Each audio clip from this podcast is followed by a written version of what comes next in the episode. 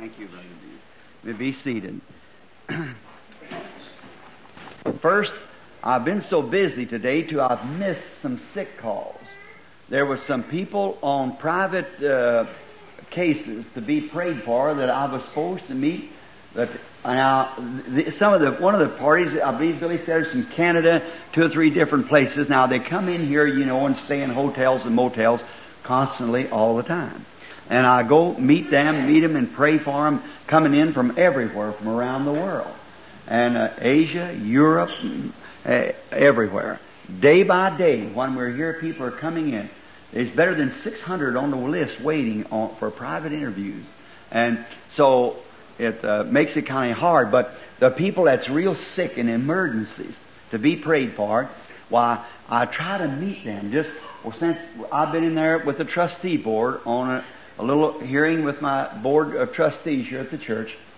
Uh, we had to meet a, few moments ago, and during that time, it threw me off about an hour and a half. And there were some people supposed to be here at that time to be prayed for. If they are here, I would like to have prayer for them at this time. So, if they will, those people that were supposed to be prayed for, well, if they'll just come up now while the pianist, ever who it is, will come and and give us a little card of the great physician now is near, the sympathizing Jesus. Now, those who are uh, uh, to be prayed for, if they will, how many there was, I don't know. And um, you're the brethren, I suppose. Brethren, I've suffered much in my own body. Jesus bore in his body suffering that he might be the right kind of a mediator because he being God made flesh so he could suffer. He could feel the pains of infirmity. And that's why he come to make an atonement. And in this he commissioned his church to continue his work. Yes. And I have have high regards for medical profession, surgery, and so forth, who, who, with the talents that God has given them to do certain things to the body, to operate and remove teeth that's got bad and, so forth. I appreciate that. But there comes a time when they're beyond their their knowledge. They, they don't know what to do. And I think then we have a perfect right as we would in the natural if uh, we went to our family doctor, maybe a, a, doctor out in the country, some good old doctor that'd pack a lantern and walk through the field of a night to find you to, to doctor with you. And if he fails to know, he'll go to someone that's a little bit higher and he has to send you to a specialist. And now, if the specialists don't know, I, I'm glad we got another resource. the great physician. And he doesn't fail, this one doesn't, because He's a creator Himself. And He's made a way for us. Now, if there was any healing power within myself to do it, I, would come there and do it. I, I would just be glad to. But as healing power, I have none. No other man has healing power. But we are commissioned, see, from Christ to pray for the sick who has already put on deposit the healing power. See? And we're only coming as it was to write a check on that. And whatever you ask the Father in my name, that's the blank check. Whatever you ask the Father in my name, that I'll do. What a promise. Just can't fail. And I have help my brothers and sisters around the world make these deposits or make these drawings on these notes in God's bank on the blood of Jesus Christ. It's been very successful. He's always paid off. And because the deposit's already there, see. He, he, he was wounded for our transgressions. With his stripes we were healed. See, it's all over. We're happy tonight for your faith. I believe Billy was telling me one brother comes all the way from Canada or somewhere. Is that right? You're the brother from Canada? And um, And where are you from, brother? Uh, Campbellville, uh, Indiana. From Fort Wayne. I was married in Fort Wayne. I well remember. Had many meetings there at the Rediger Tabernacle. I guess you know where it's at. And uh, I remember as a little boy sitting at the feet of Paul Rader and the Rediger Tabernacle. He's just a young student minister. He's a great man, Brother Paul was, and so was Brother Rediger, man of faith. Their soul rests tonight. Now, as I was a little boy, I'm trying to carry on what they left, what Jesus left for His church all the way down. Now, with all the faith that I have, I'm coming to pray for you. And I, I'm not coming as just haphazardly. We never want to approach it that way. No, that's not right. We are coming believing that we're going to receive what we've asked for. Yes. Knowing that God has promised it. And we're coming with assurance in our heart Yes. that Christ made the promise, Amen. and you, brethren, has tried your, put your faith on the altar, done all you can. I'm coming to lay mine with you tonight. See? Amen. Now we have a great altar that stretches across the skies. And on that altar lays our sacrifice, the Son of God. amen. It's that bleeding sacrifice. God can't look over that without respecting it, see. For that's His Word. This is my beloved Son. Hear ye Him. I'm going to ask Brother Neville, our elder, if he'll come forward now with me as we go. I want the, all the church. What if this is your brother, your husband, your son, your father? It's somebody's, remember. Let's, with all the sincerity that we have, approach God now for these brethren. Let us bow our heads. Gracious Heavenly Father, we are bringing into your presence now by the altar of grace Though we stand by a little wooden bench as it was here on earth, but our faith is lifted up to the great burning altar yonder, where Jesus, the sweet smelling Savior, before God, the blood sacrifice from Calvary, who triumphed over every sickness, every disease, death, hell, and the grave, and rose again and ascended into heaven to sit at the right hand of His Majesty. And we by faith come lifting ourselves up there in the grace of God to say over this altar to the great Creator of heavens and earth, receive us, Lord, as we approach in the name of the Lord Jesus. Here is our brethren, one of them from up above Fort Wayne here in the States and the other all the way from Canada down here. Come for this most solemn moment. It's between death and life, Lord. Here's two men, yet young. Much service left in them for you, Lord. Two soldiers, Christians, who believe you. And the enemy has shot a dart, and that poison dart has struck somewhere into their body, and they've come back, retreated back to the hospital of God's grace for reconciliation, for healing, that they might approach the front again with the shield up, going to the battle. They've come to join the forces of prayer with us, Lord. And we go to meet the enemy in the name of Jesus Christ. Turn them loose. We adjure thee in the name of Jesus Christ. Let them go. They're warriors of the battle. Hallelujah. And as your servant. I go forward now to lay hands upon them Jesus. with faith believing that these signs shall follow them that believe, Yes. said our Lord, our great chief Thank captain you. of the battle. If they lay their hands on the sick, they shall recover. Hallelujah. This I do. Amen. Yes, Lord. Hallelujah. Thank you for doing it, Jesus. Blessed be In thy the name name. of Jesus Christ. Amen. I believe sickness it. bind brother's body. In the name of Jesus. loose. Yes. In the name of Jesus Christ, may it Hallelujah. Almighty God, Creator of heaven and earth, Hallelujah. Author of everlasting life and giver of every good Yes. gift.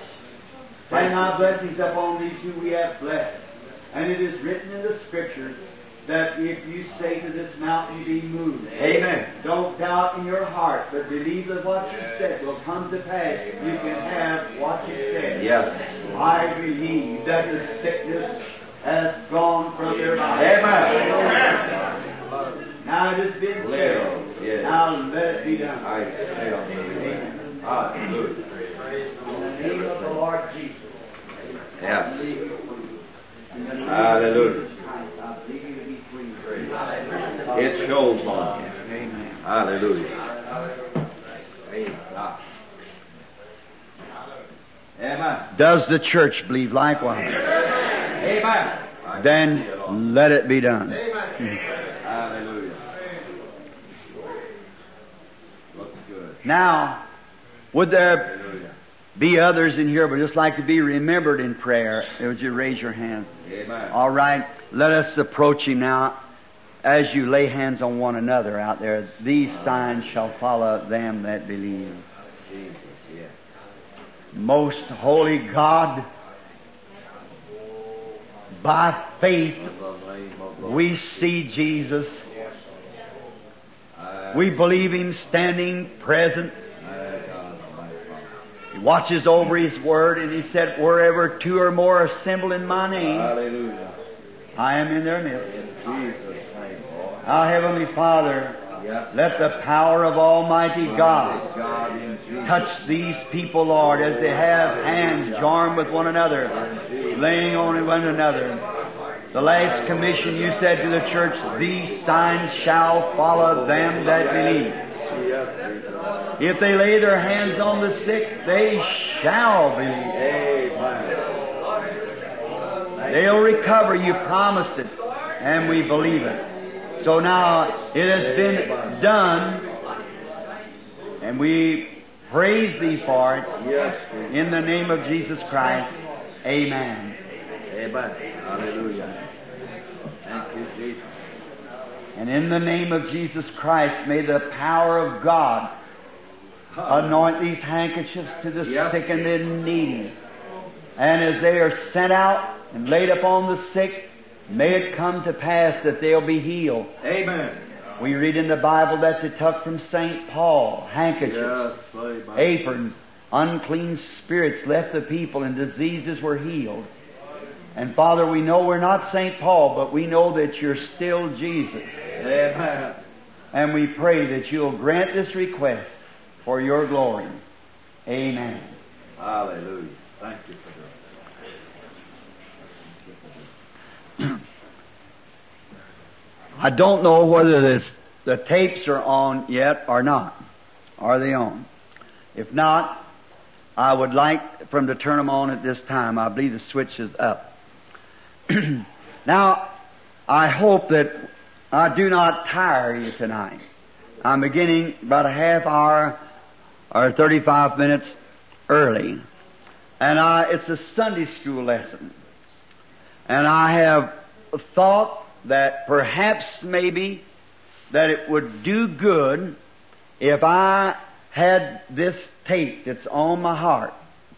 And we're fixing to go into a, a new phase, new tabernacle, all new. And now, I would like to read some of the scriptures. If you people would like to read with me, I want to read from 1 Samuel, the eighth chapter. And we want to begin with the fourth to the tenth verse, and then to save time, nineteenth to the twentieth. And I have several sheets of scriptures and reference wrote out here that if you people have uh, pen and pencil or something, paper that you would like to refer to these or keep them down, you may have them, or Mr. McGuire will have the the um, the tape, and I want this tape dedicated to ministers, my brethren, ministers who has misunderstood me, especially the brethren of the denominational churches, and most all are denominationals. And my subject tonight is why I'm against organized religion. And I'm going to read now for a background or scripture reading to make it uh, certainly scriptural. I want to read from 1 Samuel 8, 4 to 10, then 19 to 20. To my visible audience, I trust that when you go home that you'll write these scriptures down and read them carefully. And to the brethren who will be listening to the tape, I trust that you also will not just stop the tape when something said maybe that you wouldn't agree with, but will seek God in it. See if it's scriptural. I think we owe it to ourselves and to the message of the day. I believe that all churches has Christians in them. And I certainly do not speak against Christians. But the reason that I have did what I have done and said what I have said is because of the inspiration of the Holy Spirit on the Word. Now let us read in 1 Samuel, the 8th chapter, beginning with the 4th verse and reading the 10th inclusive first. Then all the elders of Israel gathered themselves together and came to Samuel at Ramah and said unto him, Behold, thou art old, and thy sons not walk, walk not in the way now. Make us a king to judge us like all the nations. But the thing displeased Samuel when they said, Give us a king to judge us. And Samuel prayed unto the Lord. And the Lord said unto Samuel, Hearken unto the voice of the people in all that they say unto thee. For they have not rejected thee, but they have rejected me, that I should not reign over them according to all the works which they have done since the day that I brought them up out of Egypt, even unto this day, wherewith they have forsaken me and served other gods, so do they also unto thee. Now therefore hearken unto their voice. Howbeit, yet protest solemnly unto them, and show them the manner of the king that shall rule over them. And Samuel told all these words of the Lord unto the people that asked of him a king. Now the 19th verse and 20th for the conclusion. Nevertheless, the people refused to obey the voice of Samuel, and they said, Nay, but we will have a king over us, that we also may be like all the nations, and that our king may judge us and go before us and fight our battles. The Lord add His blessing unto the reading of His words. Now, as a Sunday school class, I would like to uh, say that we want to try to be as as attentive as we can to the Word. And we know that that sometimes things are said in certain churches that stumble someone who has been taught contrary to what they have are hearing.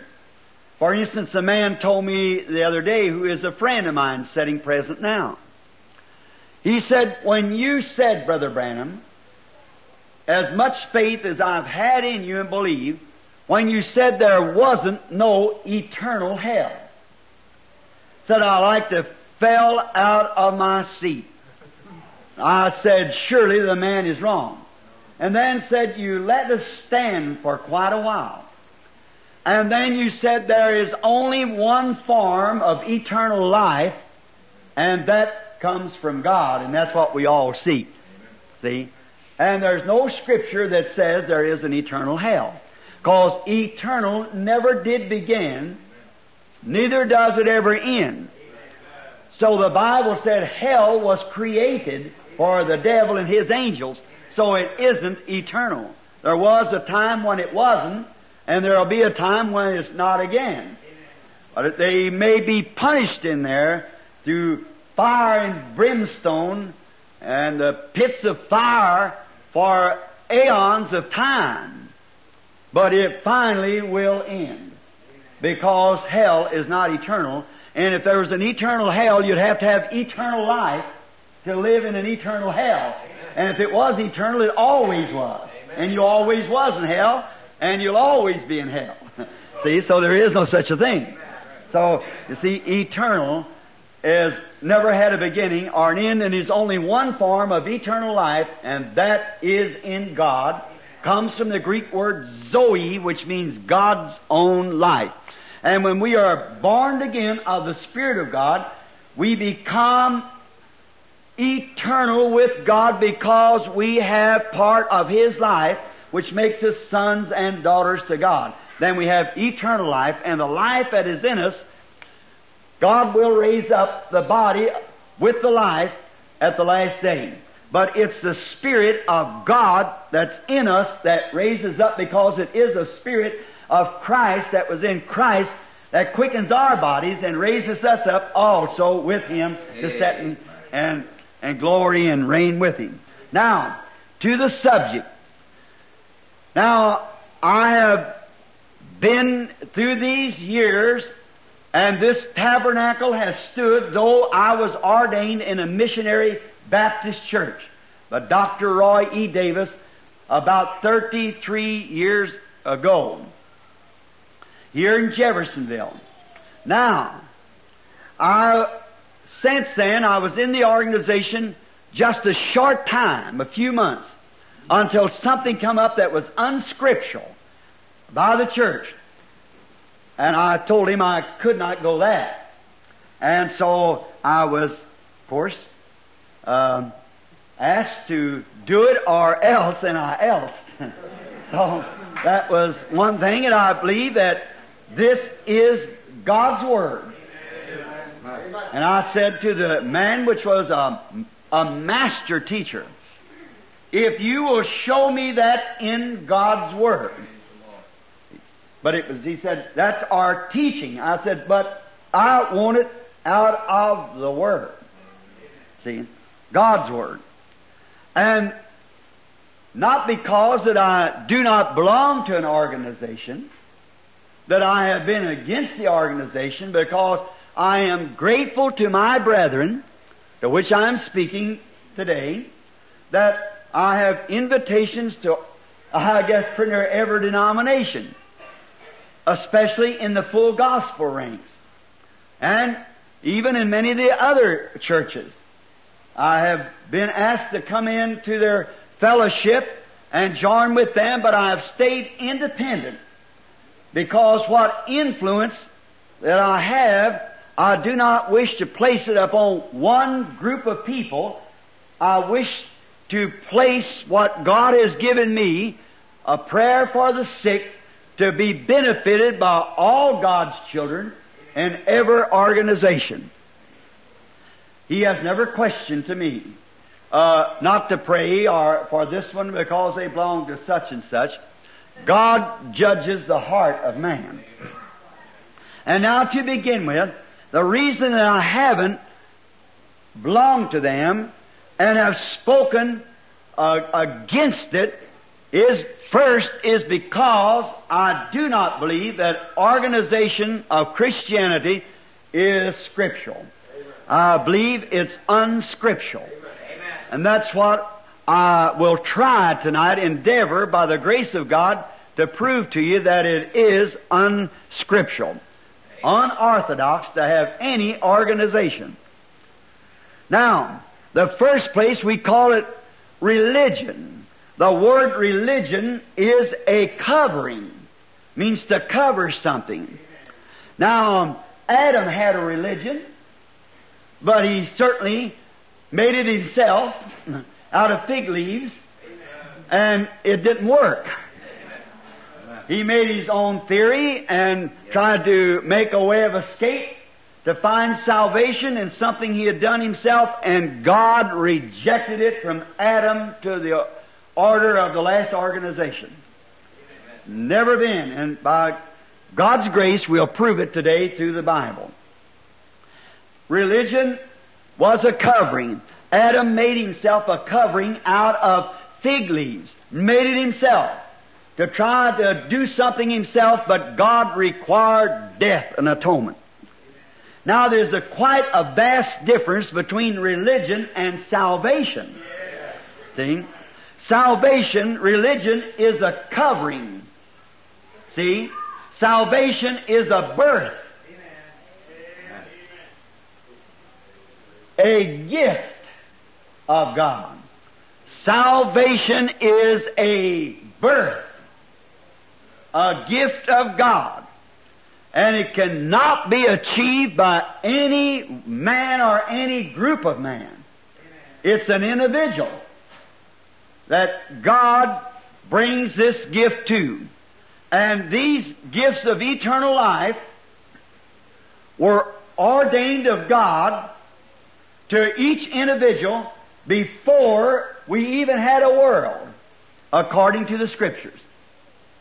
The Bible said in Revelations that the Antichrist that was to come upon the earth would deceive all that dwelt upon the earth whose names were not written in the Lamb's book of life before the foundation of the world. God, by His foreknowledge, saw who would come and who wouldn't come. Christ came down to make a way for those who would come. See? Knowing the others, if He's God at all, He has to be infinite. And if He's infinite, He cannot be infinite without being omnipotent. He cannot be omnipotent without being omnipresent. He can't be omnipresent without being omniscient. So you see, all that makes him God. So he knowed the end from the beginning. Amen. He knowed who would and who would not, and he knowed there was many who would, so he sent Christ to make an atonement for those who would come. Amen. Now, nothing we do can have anything to do with it. Jesus said, All the Father has given me, hath, past tense, will come to me. And no man can come unless my Father draws him. Okay? Now, see, it's all in God's knowledge. You say, Brother Branham, am I in? I don't know. I'm hoping I am. We work out our own salvation with fear and trembling. Now, the church is predestinated to meet God without spot or wrinkle. Amen. Now, if we're in that church, we are predestinated with that church. Now, examine yourself by the Word. Then you can check up how far along we are. Now, now, organizational Christianity can never give that assurance. No. Some of them said you come up and confess that Jesus is the Christ, be baptized in the church. The devil does the same thing. He believes himself that Jesus is the Christ and trembles. See? That's right. God never commanded nowhere in the scripture for there ever to be any organization. There's no place in the Bible for that. Adam started one and it failed. And then Nimrod tried to make an organization. If you're a historian and you know the history of Babylon, read Hislop's two Babylons, you'll find a great lot of light that Nimrod, this man of sin, uh, took Babylon and all its uh, little sister churches or places around, which was a type of of this last day apostasy, Christianity, and made one great big place, and all the rest of them paid paid tribute to it. And in there he built a tower and tried to organize man together, but it failed. It failed. That failed. Korah and Numbers 16.1, if you'd like to read, Korah tried the very same thing. He got all the Levites together, and he got the uh, uh, some of the celebrity, the high man, great man, holy man, and him and Dathan got together and said, "It's not right." One man trying to be over us all. And so they tried to get a, an organization started together. And they come up before Moses and Aaron, who God had chosen for the work, and told them they took too much upon themselves, that the whole congregation was holy, and they had a right to, in the multitude of counsel or safety, of course they say. That doesn't apply to Christianity. That's in war. Notice, whole lots of difference. You can take a scripture and say Judas went and hung himself and you go do likewise if you want to. But that don't make it right. God had chosen Moses. Amen. And God had chosen Aaron. And it was the message of the day. And no matter how good the other side looked, it was contrary to God's thinking. And we've got to let God's thinking be our thinking. Let the mind that was in Christ be in you. And this Bible reveals the mind of Christ. And the whole book of Revelation is called the Apocalypse is the revelation of Jesus Christ. And we can see how he condemns the thing, how he takes it to one side, and we'll get to it after a bit. All right. Korah, I believe he was sincere in his act. I believe the man didn't uh, didn't mean to do wrong. I believe it was the ignorance of the man that didn't see the hand of God moving and know the scriptures, and that's the reason he just brought it to reasoning. And that's just about 90% of the trouble today. That we try to inject into the program of God our thinking. And we're not supposed to think at all. Amen. He does our thinking. We're supposed to surrender our thinking to His will. Amen. You understand now? Korah, with good intent, went around with a false doctrine, telling these brothers and showing them by reason that God hadn't only blessed Moses, the prophet, the messenger, and uh, had only blessed him, but the whole congregation was holy, he said. And now, the whole congregation has a right to do this, and the whole congregation has a right to do that. And so they got good man. Levites. Now that is God's choice, which would be called today the ministers. Levi was the minister of the temple. Did not Moses call him down for it? And here, he never went at it un- irreverent. He told them to take censers and put holy fire in it and put the incense over the top of it and to wave this holy incense which was the command of God.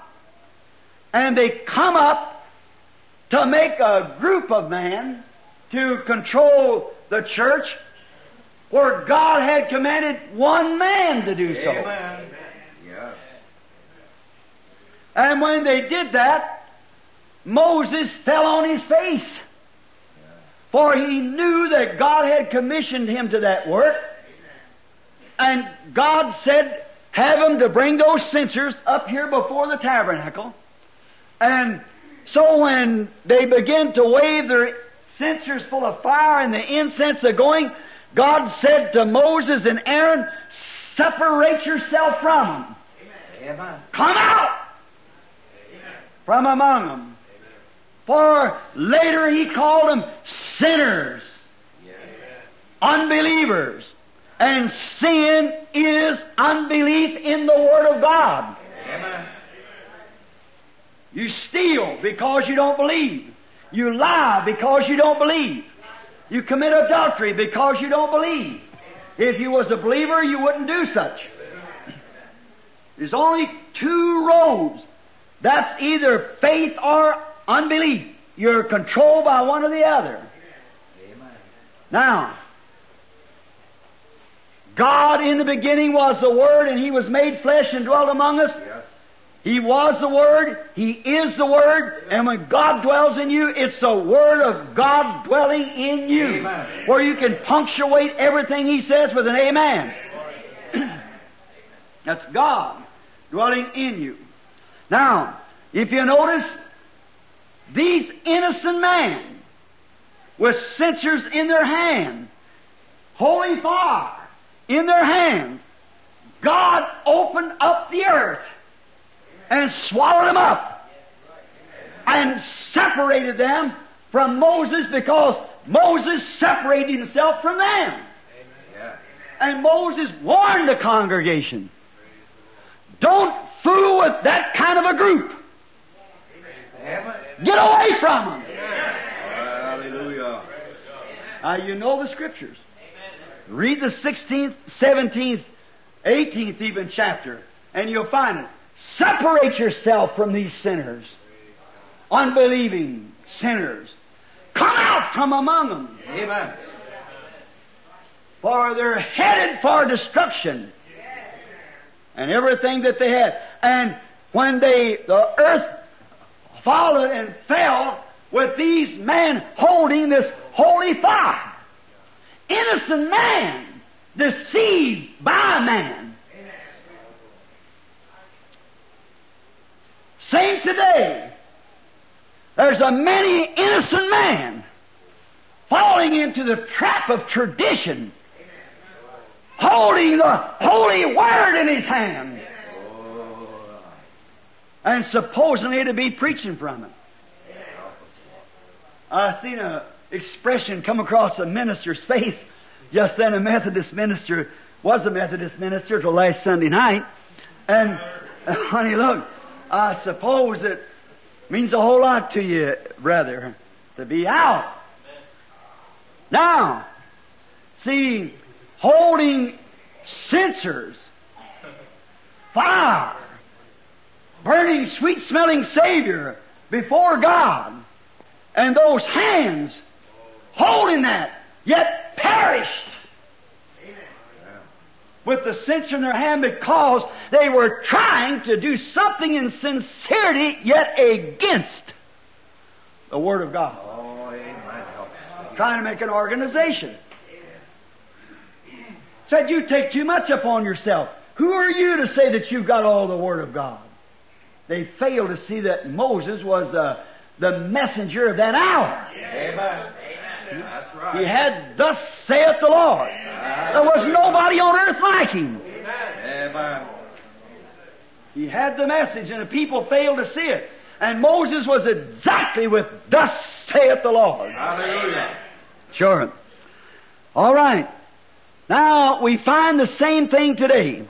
Good man, great man, precious man, trying to preach the Word of God in their hand through some man-made tradition. Cutting out here and cutting down here and making it this and come join the church and change your membership. Uh, spiritually die with that word in their hand.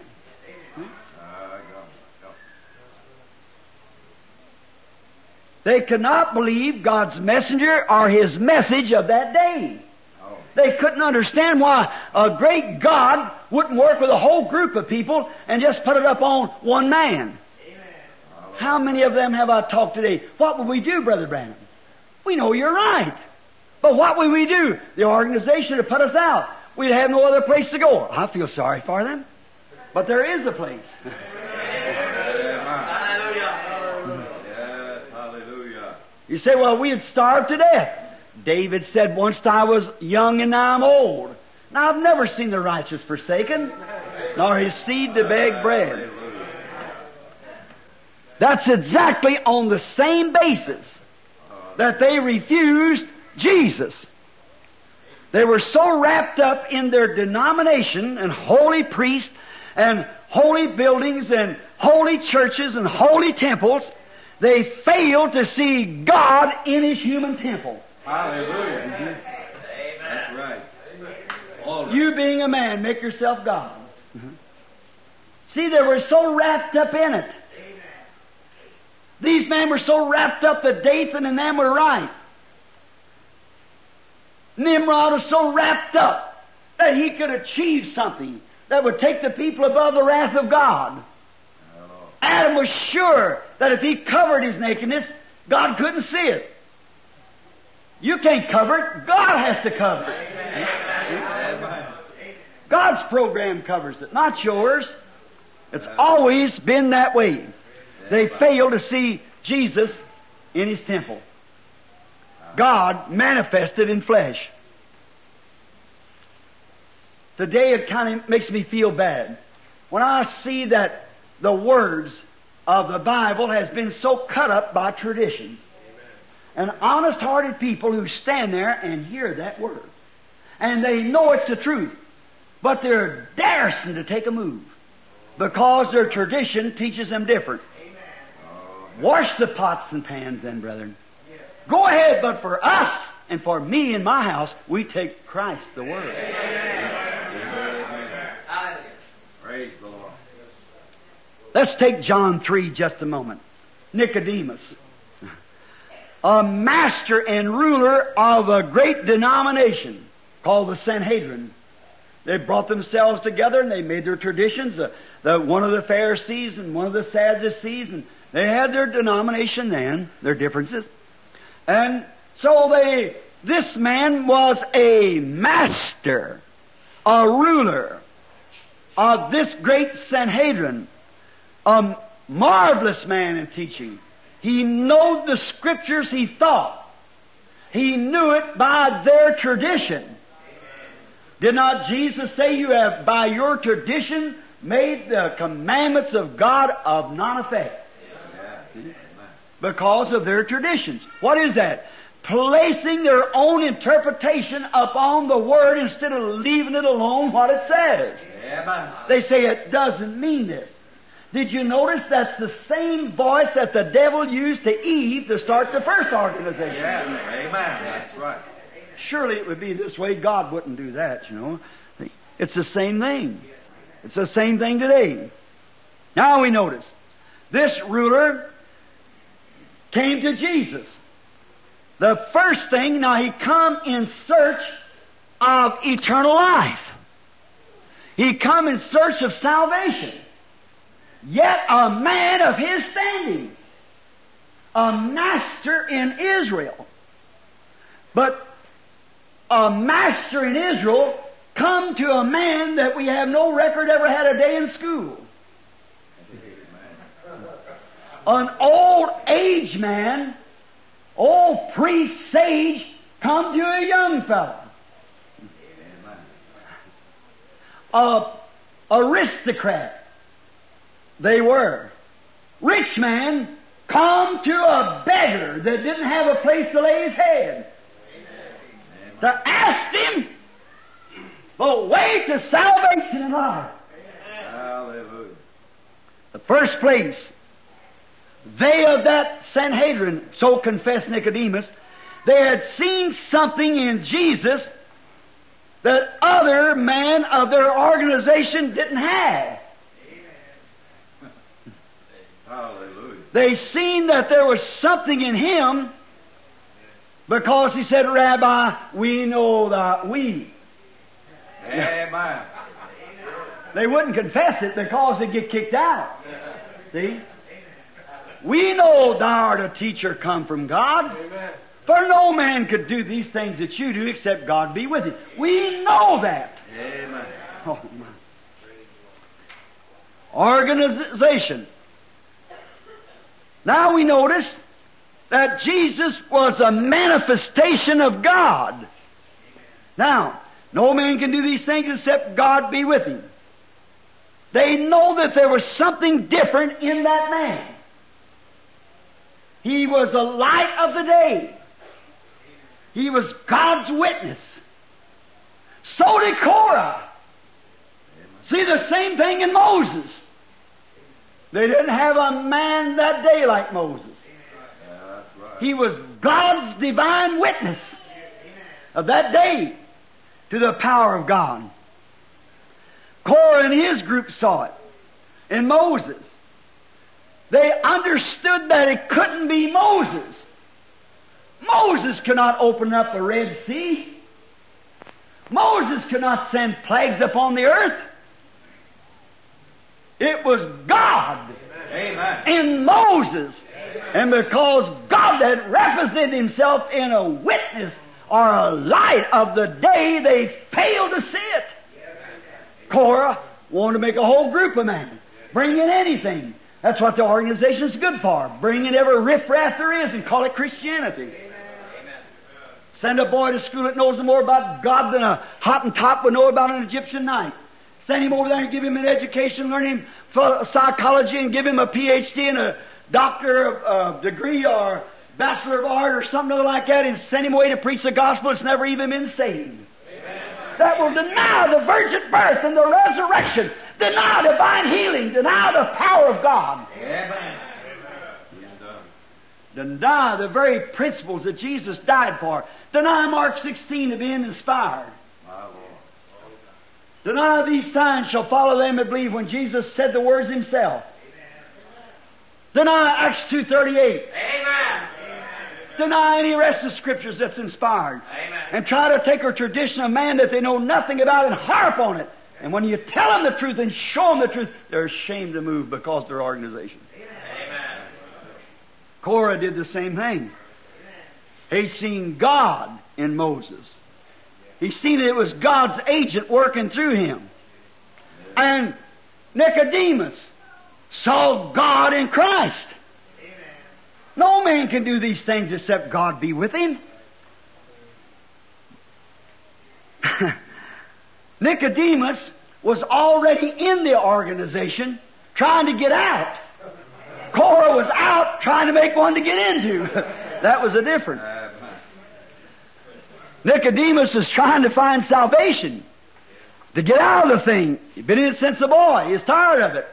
He wanted to get saved. But Korah was trying to make him a, a place where he could be a big shot. That's with the people today. That's the trouble with Christianity. We got so much false impersonations. And our Pentecostal people, excuse the expression, is lousy with it. Amen. Carnal comparison. Let God raise up a man and give him something, and everybody in the country will try to impersonate that person. Amen. Don't you realize you're killing your own team? Amen. When you're playing football in the race, as Paul would have put it, let us run this race with patience. The man that's got the ball, don't take it out of his hands. Amen. Try to guard him. But instead of that, because he don't belong to your organization, you're trying to take it away from him. Some man that so clumsy he couldn't stumble over the flowers in a rug, and then try to take it away from him. That's right. Uh, spiritual speaking, I mean. Excuse me. I, I, Amen. Well, he'll stumble over a little thing like Acts two thirty eight. He's sure to fall. If he stumbles over Mark sixteen, how's he going to make it? Eh? Hallelujah. very chief lessons of God- Christ. And the very thing that was discussed at the Nicaea Council, they still stumble over it after all these years. Trying, Korah was trying to make an organization to get into it, and Nicodemus had been in it trying to get out of it. Nicodemus was accepted and came out. Korah perished in it. In his effort. He perished in his own effort. Oh my. The organization that Nicodemus was in knew that Christ was sent of God, said so. Nicodemus, in the third uh, chapter here, confesses it. Rabbi, we know that thou art a teacher sent from God. For no man can do these miracles that you do except God be with him. And the same group, because of their organization, called him Beelzebub. because of his power to cast out devils and said he deceives our people by his doctrine. It's the same thing today. Deceiving what? Jesus said, I only do that that pleases the Father. I only keep the words of God because He was the Word. He couldn't do nothing else but the Word. But because of their organization, because of their way they had man tied up, in their hearts they knew it. But their organization wouldn't let them keep it. Then to make a way of escape, to keep the people from leaving the organization, all man goeth after him. To keep the people from leaving the organization and following God's truth, which He was truth. I am the truth, the light. To keep them from following that, they said that He was deceiving the people. Think of it. A man that in his heart know that he was God. Yes. And God was in him. No man can say these things or do these things unless God be with him. Knowing that and saying that and confessing that and then turning around and calling Beelzebub and a deceiver of the people. Their people, by his doctrine, oh my. Nicodemus knew he was a prophet. Now that was one in the organization that loved God enough and feared God enough and recognized by the Old Testament that this man had the qualifications and was proven and vindicated. A prophet sent from God. Hallelujah. The man, I'll honor him if he did come tonight. He got there. He's a lot better than a lot of our teachers today. They won't come at all. Nicodemus finally arrived, so don't condemn him. You haven't arrived yet. Nicodemus knew that he was a prophet, so he feared God. He wouldn't let that man get away from him. The light of that day, no matter how much it was contrary, how much his organization said it was contrary, he seen God vindicating that man. And he knew he was a prophet. And if he was a prophet, the word of the Lord comes to the prophet. Amen. Hallelujah. And he knowed what he was talking about. So he went to Jesus. He wanted to know how to get salvation. This man was a prophet, the Word of God was with him, and he would know the way of salvation. But what Nicodemus had to learn is what many people today of the denominations of this day has to learn. Amen. What Nicodemus ought to have known is what the people today ought to have known of these denominations. He was more than a prophet. He come to him to find, tell him to tell him which way to life, and Jesus himself was life. He that has the Son has life. So he didn't, mustn't come to try to learn a teaching. He must come to accept the person. Amen. That's what it is tonight. Yes. The chief cornerstone is rejected again. That's exactly right. What is the chief cornerstone? It's the Word, of course, Christ. He is the Word. He had to learn something. He thought, well, now, this man is a prophet. He's just a prophet. So, did you notice? Jesus never answered his question. He just rebuked him for his blindness. More than a prophet. He was the Word and the shining light of the Word.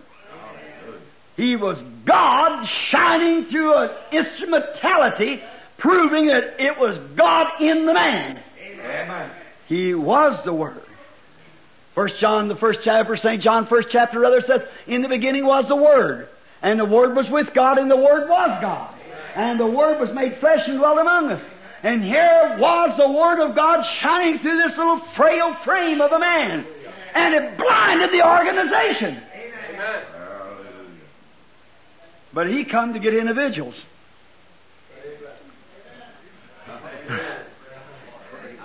More than a prophet. He was the Word. He is life.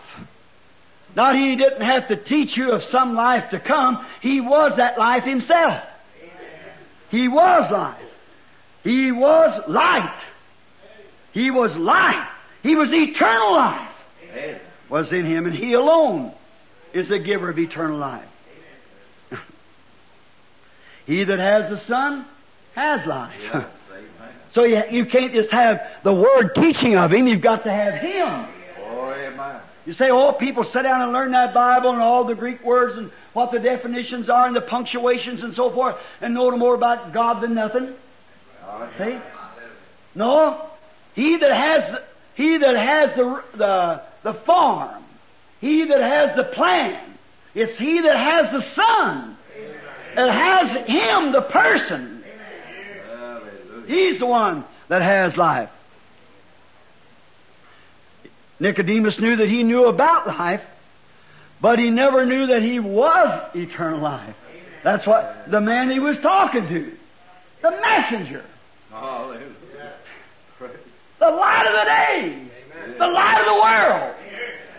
Hallelujah. The light shined in darkness, and the darkness comprehended not. He was sent to his own, his own received him not. Why? Why? Because they were so organized. Set up with washing pots and pans and traditions that they fail to see the Word made flesh. It's repeated. It's repeated again. History repeats itself ever so often. Yes, he knew that he had, he knew about life, but Nicodemus didn't know that he was life. That's what it is today. So many people try to make Jesus, oh, a great teacher. They even try to say he was a prophet. But when you try to say he was God, that's too much. See? But he was God. And he is God. And he always will be God. That's all. Yes. Praise the name of the Lord. That's right. Notice, he never told Nicodemus now when he come to him. He never said, now Nicodemus, I have great respects for you that you are a, a, a master in Israel. I'll tell you what, you're searching eternal life. Perhaps you ought to polish up on your scholarship. You don't say your words right. Nonsense. Amen. Or maybe you ought to seek a higher office in your denomination to have eternal life. That's what so many people try to do today. Mhm. A higher office. They want to become from a, a pastor to a state presbyter or, or to some bishop or something like that. That has no more to do with God than nothing. Watch what he did before such a person. He rebuked him for his not knowing Amen. the hour he was living. You mean to tell me that you're a master in Israel and can't understand these things? When he said a man's got to be born again.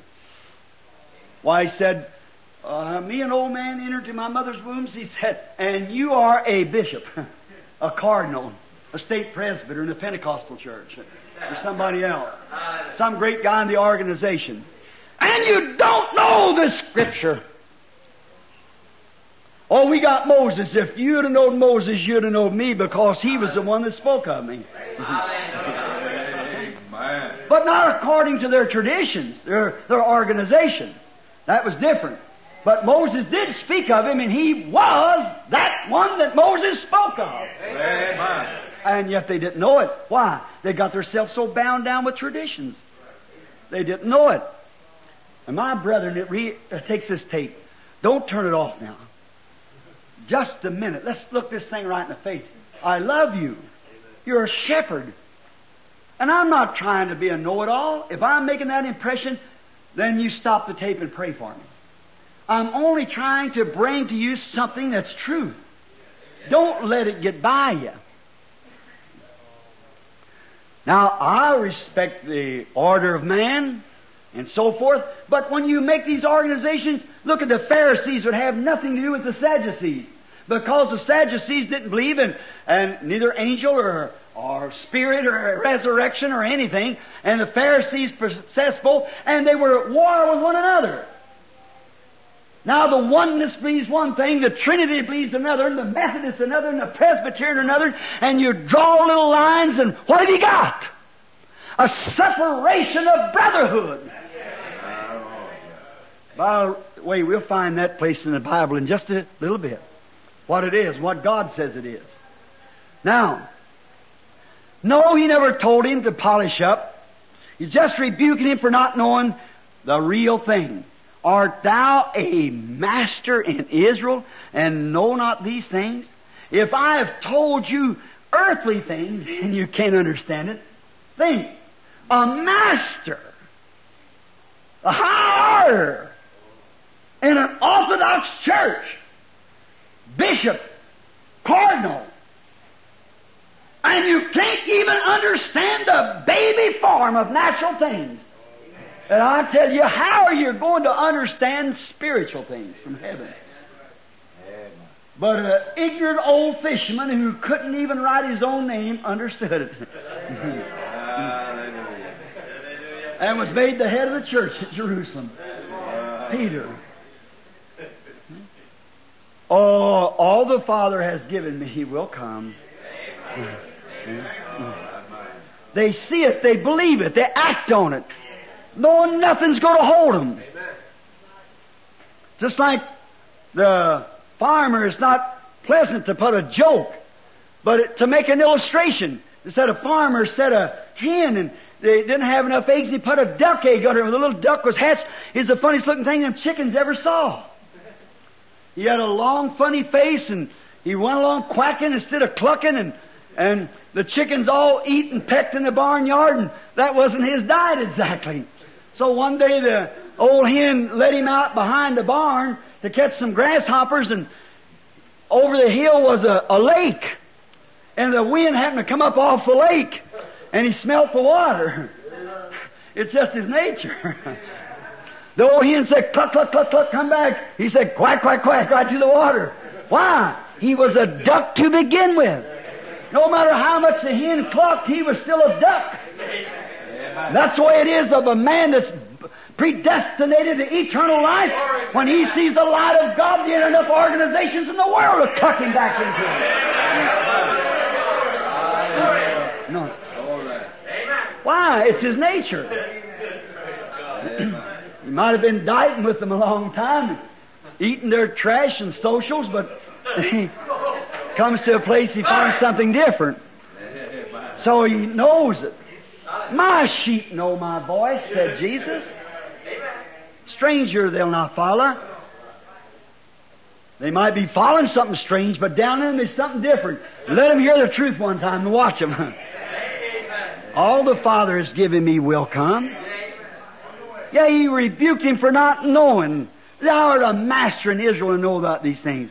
You must be born again. Now, the natural man, I want you to notice something here. You must be born again. Now, natural life, if we have natural life, in order to be active in this natural life, in natural things, we have to have a natural birth. They don't just jerk you off of a tree somewhere. See? Stick you out some way. They've tried it, but it didn't work. It's got to be an actual birth, natural birth, to make you active so you can have the five senses, walk, talk, see, taste, feel, smell, hear, move around, so forth, because you're then a human being and you're, you're subject to all these things because they go into the natural life. And in such a birth, sometimes we become very wise in worldly wisdom.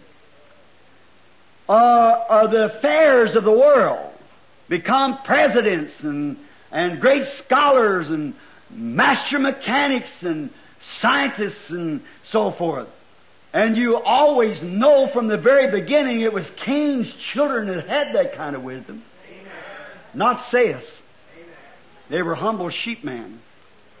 But Seth's children were godly people, but Cain's children were always smart, high, science, doctors, and great men. That's right. The Bible said so, you know. That teaches that. and very religious, but perished at the end.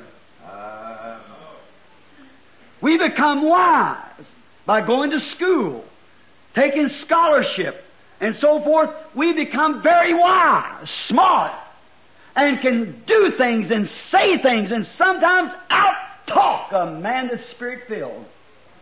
Didn't Jesus say the children of this world is wiser than the children of the kingdom? Sure. Because they, by their intellects, that they can, can talk and outsmart and outtalk and take the scriptures and twist it to make it say things that it doesn't. Oh, it doesn't exactly mean that. When a man says that, get away from him. God watches over His Word, you know the Bible says. It's wrote just the way it should be. Now it's put in such a way to deceive or to make the wise stumble over it. It's so simple, that's the reason they stumble over it. All right. All this wisdom and things that they can accumulate, yet, but it is from, that birth is from beneath this earth. It's from the earth, and it is against the Spirit of God.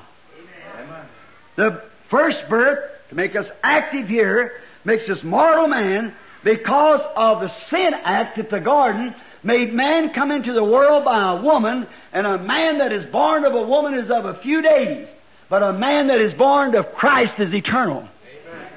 Job said a man that's born of a woman is few days and full of trouble. Notice. But a man that's born of Christ has to be born from above. Now, but a man that's born in the earth become wise and can almost outsmart. Look how shrewd the devil was. He fooled every priest that come on the earth. He sure did. He fooled. He's still doing it. Yeah. Sure did. He was smart. But he came up against his match one day, who defeated him. And the only thing we have to do is just lay against him. He's already defeated him. But it's from beneath, and it this wisdom that man accumulate to prove and show all these things why man should do this and man should do that, it's contrary and enmity the carnal mind to God. The Scripture says so. Right. No matter how smart they can twist it around, I want somebody to show me where God ever had an organization or ever commanded one, but what condemns it here in the Bible. No matter how smart they can try to be, it's contrary. How the wisdom can stand and out argue to you and make you feel that little by telling you about it, but it's contrary to the Scriptures. Somebody said to me, Brother Branham, there's one thing I got against you. He said, You're Jesus only. I said, I am not. I don't belong to any organization. A presbyter of a certain state sent the other day and said, Someone told me you were Jesus only. Brother Branham, I said, that is contrary. That is wrong. Said they told me that you believe in free love, that man should leave their wives and hunt. I see, that's just lies of the devil. Amen. You know that. I said, I absolutely am against such unscriptural things. I believe in holiness and purity. I believe that man is bound to his wife as long as they live. Amen. You shouldn't take her without praying first. And Jesus only, the Jesus only group, nothing against them. They're just as good as any group to me. But they baptize wrong. They baptize to regeneration. I believe that we're regenerated by the Holy Spirit, not the water. I do use the name of Jesus Christ in baptism, and there's not another scripture in the Bible to, ba- to make it contrary. There was nobody in the Bible ever baptized in the name of Father, Son, Holy Ghost. I want somebody to come show me one place one person is baptized like that. If it's unscriptural, quit doing it. You said it doesn't make any difference. It did to Paul. He commanded me baptized over again in the name of Jesus Christ and then receive the Holy Ghost. And Paul said if an angel from heaven, Galatians 1 8, come taught any other gospel than that he had taught, let him be accursed. Hallelujah. See? It's tradition. I talked to a great man not long ago. He said, Brother Branham, I, ca- I know that's right. He said, but what can I do about it? I said, obey it. He said, Well, I, I have a prestige amongst our people. I said, But I want a prestige with God to obey His Word. You've got to take your choice. Will you serve God or man? But they get their organization, set these declarations in them, follow right down. The first time that was ever used is in the Roman Catholic Church. That's right. I want somebody to show me something different. I'll read history too, you know.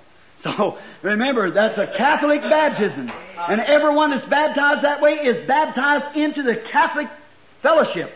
I'll prove it before the night's over, if the Lord willing. Mm-hmm. Right. That's the reason you must come back. Not the Jesus only. Now there's plenty of fine men in the Jesus only church. Plenty of fine men in the assemblies of God, the church of God, Methodist, Baptist, Presbyterian, and Catholic. But there's none of them in the church. Not a one of them. These individuals in there belongs in the church, but it ain't that denomination they got that makes them the church. Like man try to make it that way. It's wrong. Just a minute we get down, giving you some scripture in a few moments. Yes, to be active on earth, you have to be born natural to be active. And such a birth makes us wise, as I have said. See? And we become smart, intelligence, our intellects gives us that. But remember that that birth, the very beginning of it, is contrary. Amen. It's earthly and contrary to the Word of God. Foolish to God and to His plan. Ignorant to God's plans. If it wasn't, Nicodemus would have known more than Jesus knowed about it. See? Art thou a master in Israel? See? See where your denominations go?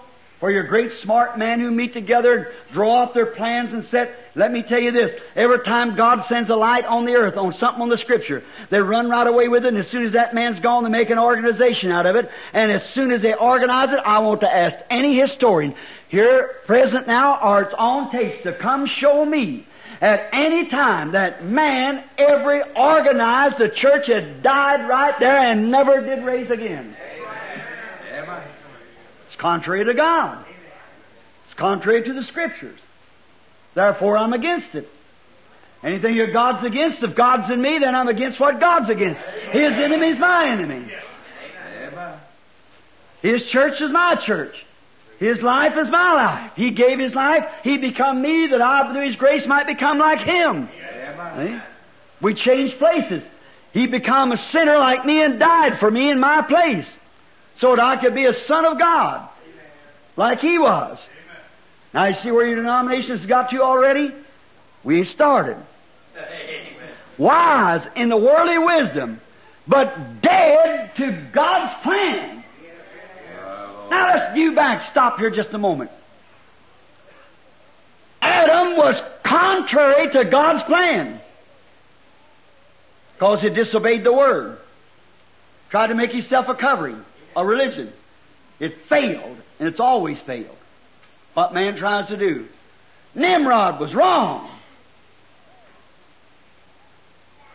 Korah perished. What were they trying to do? Make an organization.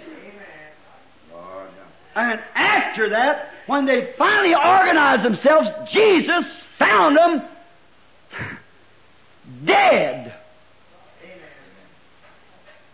Said you got eyes and you can't see. You got ears and you can't hear. See? Said you're blind leading the blind. If the blind leads the blind, don't they both fall in the ditch? He said, Thou art a master in Israel and can't even understand what the new birth is? When if you would have kept away from them traditions and held on to the Word, you'd have known that I was coming to give man new birth. You'd have known my day. If you'd have known Moses, you'd have known me. Moses spoke of me. And he said I would come. And here I am. And if I don't do the things that Moses and the prophets said I would do, then don't believe me. If I don't do the works of God, then don't believe me. But if you can't believe me being a man, and if you can't believe me because I'm a man and doing the works of God, believe the works, for they testify of the things that I'm doing. But then, Acts today, if he had lived on earth today, the assemblies of God would have one, the oneness would have one, and everybody would have a Jesus. Sure. Their denomination's got to pack the ball. See? If it isn't going, then they're not separating brotherhood. Remember a little boy named Little David. He's a man married now, I guess got a family. I remember when he first started, I went to St. Louis. I've heard little boy preachers that he got up there and say, Jesus, a little boy, born in a manger. Mommy, what was the rest of that? But not that little boy. he throwed off his coat, took a text, and preached. but what was he? He happened to be a Jesus only. His father, Mr. Walker, belonged to Jesus only. Why, the assemblies couldn't stand that. They had to get them a little David. While the rest of them had to get them a little David. And one time when the little boy was holding a meeting down in Florida, he called me, come down and help him. And Brother Moore and I read the two pages of the front part of the paper with nothing but little Davids. Every church had a little David. oh, goodness. Well, if a bunch of the elders of God had to recognize the gift in that little fellow, he would have swept thousands of souls into the kingdom. See? Tell him forget his tradition about man and this like that. God had a gift in his life, use it. When divine healing was first represented, everybody had a feeling in their hands and could smell diseases. Oh my. Why? They had to do it.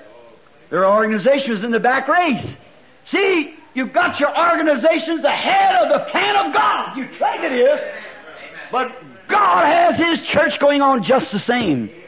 A mystical body. You don't join that, you're born in it. Wise and wisdom of the world, but dead in God's plans. Tell me then. Tell me then. You can tell them and prove to them that they are wrong by God's word and promise, and still they won't see it. I can sit right down and take the word and show you that denomination is wrong. I can show you that creeds that you have today is wrong. See? These church creeds. Show it's wrong, and they'll say, well, uh, we've been taught to believe this. You see? To my opinion, it's, it's fodder. If you know what I'm talking about, cannon fodder. You know? Right. They can't see. Jesus said, you, you, you can't see it. You might come to me and have life. There was Nicodemus, an honorable man, a great man, a bishop in his church, renowned man, loved by everybody, and come to Jesus and know no more about life than a, than nothing did. He was very ignorant of it when Jesus rebuked him for it. But he was sincere enough to come. The rest of them wouldn't even come. They stood off with the high priest and with the bishop so and so and so and so.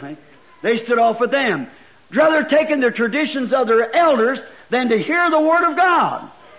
Now, you can tell them they won't listen to it. You can just exactly, could you imagine? I want to ask you something. I don't mean this sacrilegious. Now, brethren, says another tape. I don't mean this sacrilegious. Could you imagine me going out here and, and a knot on the tree could ask me, how in the world do you walk around like you do? I got life.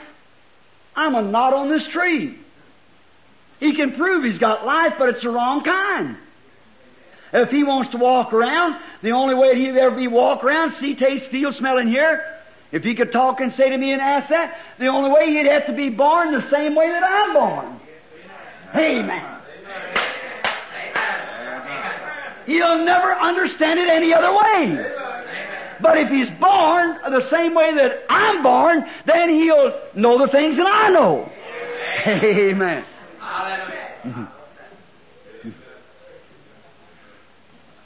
Oh my. Yes, sir. You can't tell a knot on the tree how we move about and be active.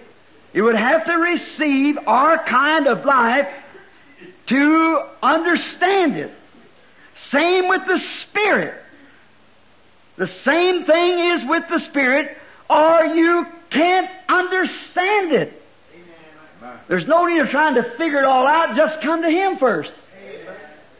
For except the man be born again, he can't even see the kingdom, he said. That's understanding. You've got to be born again in order to know it. Well, you say, I'm born again and deny the word? How can you be? Your own life gives you vindication of it. Your own group that you're joined with, birds of a feather. Mm-hmm. See? Wait till we get down to those things in a few minutes.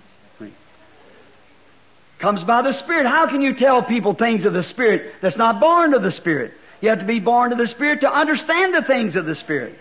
The, Jesus said, the wind bloweth where it listeth. How can I tell which way it comes or where it goes? See? So is everyone born of the Spirit. They can't tell you. A man that's born of the Spirit don't take no thought. He lets God do the thinking.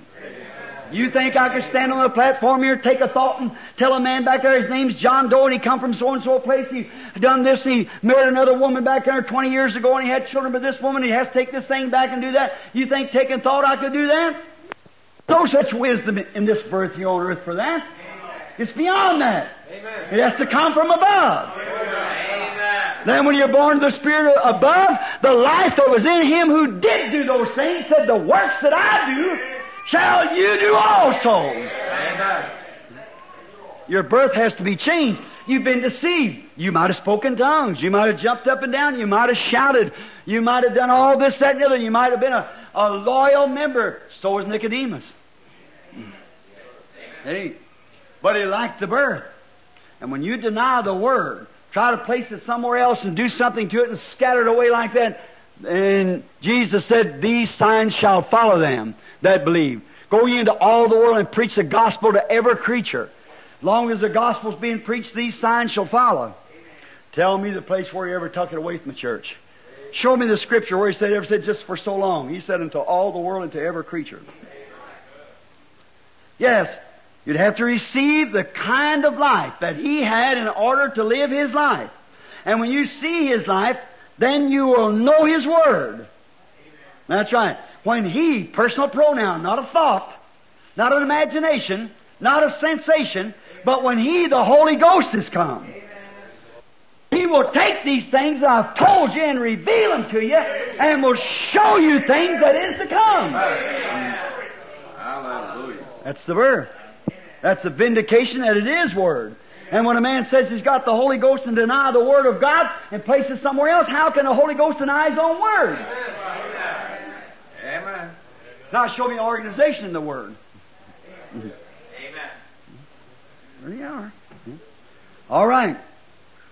Could you think of a businessman? Now here's how far our church is behind. Could you think of a businessman that started up a business here? It's a, it's really a thriving business, and he's got to get some help right quick, and he'd go to a bunch of dead man corpses and saying, "Would you come work for me?" There'd be no benefit to him. That's the reason the organization never li- rises again. a bunch of dead. Unbelief. Congregating themselves together like Nimrod, like Korah, like down through the age. How can he never did use it? Never did use our organization. He can't do it. It's already out of the will of God. It's passed beyond that. It's out of reach. It's out of search. How could you go to a man that couldn't move, paralyzed head, hand, and foot, tell him you want to run a foot race for you, run this race with patience, lay aside? How could he do it when the man can't move? He's paralyzed. You've got to get the paralytic off of him first. Then he can run. That's what the organization needs.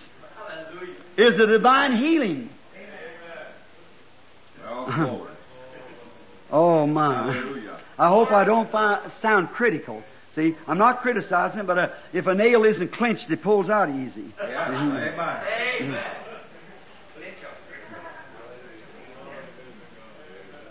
That's why the Holy Spirit can't use a denomination. As soon as it, remember, I believe that Martin Luther had the Holy Spirit. Absolutely. Maybe not the portion it is today because it wasn't given out. We've been through this, you people of tabernacle. You're on the blackboard. But he did believe to God, and he that believeth has everlasting life. I never thought there's a person believed that like me till this morning. I heard Charles Fuller as it was going down. He believes too that the new birth is not the baptism of the Holy Ghost. The new birth is being born. The Holy Ghost is the baptism. And, all right. Now we find that this man has got to be born again in order to be active. All right? To be born of the flesh, then you have wisdom of the world, and wisdom of the world obeys its fleshly teacher. Right. That's exactly why a man that don't have the new birth and tell them the Word of God, they'll obey their bishop, their presbyter, or their organization instead of the Word of life. Why? It knows nothing else but that. Well, you know, someday I might be a presbyter. Why, Nicodemus was a master. That's beyond a presbyter. That was beyond a, a, a pastor. That was beyond, as a master in Israel. Yes. And he was a great man. He belonged to this group and knowed no more about God than nothing. See? Only noticed some history. What good's a historical God if he isn't the same today? What's good is a God of Moses if he isn't the same God today? What's good of a God that could save a man on the cross that couldn't save one in the same condition today? As I've always said, what good does it do to give your canary bird uh, good seeds and vitamins to make him have good strong wings and fine feathers and put him in a cage? I don't get it. Try to tell him about a God of power and things and stick him into an organization that don't even believe in such a thing. It's all out. That's the reason it fails. He's dead. You can't use it. God never used it. Just think, the Holy Spirit never did at any time use an organization. Nowhere scripture or nowhere historical. If anybody on this tape or present can show me where the Holy Spirit took an organization and made a move in the earth, come tell me. I want you to tell me the history book it come from. You know it's not in the scripture. so I want you to show me the history it come from. God never used anything like that. He uses an individual. Always. All right. To be born of the Spirit, now to be born of the flesh and have wisdom of the world, the wisdom will obey its fleshly teacher. To be born of the Spirit is to believe and obey the teaching of the Bible by the Holy Ghost. Amen. And a man that's born of the Spirit will obey God's Word regardless of what any tradition tells him. Amen. That's just it. You're reborn. That's the reason you see to belong to an organization. Put all your hopes in that. Now I don't say people in organizations not born again now. I'll get to that in a few minutes. Lord willing. Sure they are, but they're individuals, not the organizations born again. The individuals in there are born again. But the organization only breaks him away from God. That's all it does. Separates him. All right. Regardless of the flesh, denomination teaches the flesh, it's always contrary to the will of God. To be born again means be birthed from above. Again means from above. I guess you know that, see? To be born again means to be birthed from above. Uh, you see, you can study it if you want to in the lesson. See? Means a birth that's come from above because you've been born here. Now to be born again, you have to be born from up here. To be born again. Then that kingdom is so much higher than this kingdom so much greater than this kingdom, till this kingdom is foolish to that, and that's foolish to this. Amen. As I've often said, me and my wife here not long ago went over to get some groceries along a few months ago, and we seen a woman that had on a skirt. It was the strangest thing we'd ever seen in a long time. Well, this morning, I don't say this sacrilegious. I heard one of the great famous organizations, and my daughter and I was listening, to the radio as we went to dedicate a church. And a song, they sang some kind of a, something other by so and so, some classical singing. It sounds to me like oh, women holding their breath till they're blue in the face and then I think that's singing. That's squeaking. I like good old Pentecostal singing right from your heart. You couldn't carry a tune in a coal bucket, but yet you're singing, making a joyful noise to the Lord. I think that's spiritual. I like it. But that holding your breath till you just blew in the face and die away, and then come back who you don't even know yourself what you're saying. I expect anybody else to know. That's it. Jesus said we speak them things we know. That's right. That's right. What we are do sing, what we know in our heart, what we feel. And when they got through, my daughter studies music, and, I, and she said, "Brother," she said, "that was really a classic." I said, "Yes." But how many out of that choir of about 50 people, do you think that had cigarettes on their breath? How many of that choir you think last night being Saturday night didn't have a little social drink? How many women in there had bobbed hair? How many had paint on when the pastor of the church said a few days ago, God made a prettier world when He invented paint? When we know that there's one woman in the Bible painted her face and God fed her to the dogs. And we, anybody that knows anything about the church and about heathens, knows that paint is a heathen trait, always been. And yet, women do it. Man smoking, drinking, carry on and stand there and sing voices like that. We'll get to it in a few minutes. All right. Belong to an organizational thinking with there's going to be the disappointment of judgment, in my opinion. To be born of the Spirit is to believe and behave yourself in the Spirit, is to understand and believe with your heart that Jesus is Christ and this is His Word. That no other words can be added to it or taken away from it without your name taken out of the book of life. That was a strong one. if you add one thing to it in your tradition, or take one thing from it, uh, Christ said Himself, Your name shall be rubbed off the book of life. Now find organization, denomination in the Bible. You'll run from it. All right. Regardless of the flesh. Denomination teaching is contrary to the Bible. Now, born again means a new birth from above. Birth from above. Then we are active in the things from above. Oh my. For it is Himself acting in His Word to you, His branch to the vine. That's the reason Jesus said, if I do not the works of my Father, believe me not. Oh, certainly. He said, no man has ascended up to heaven, but he that come down from heaven. Watch him fix Nicodemus here. When Nicodemus, you know, they thought him being a man, he couldn't be God. And he said, and uh, there he said, no man has ascended up to heaven, but he that came down from heaven, even the Son of Man which is now in heaven. That was too much for him.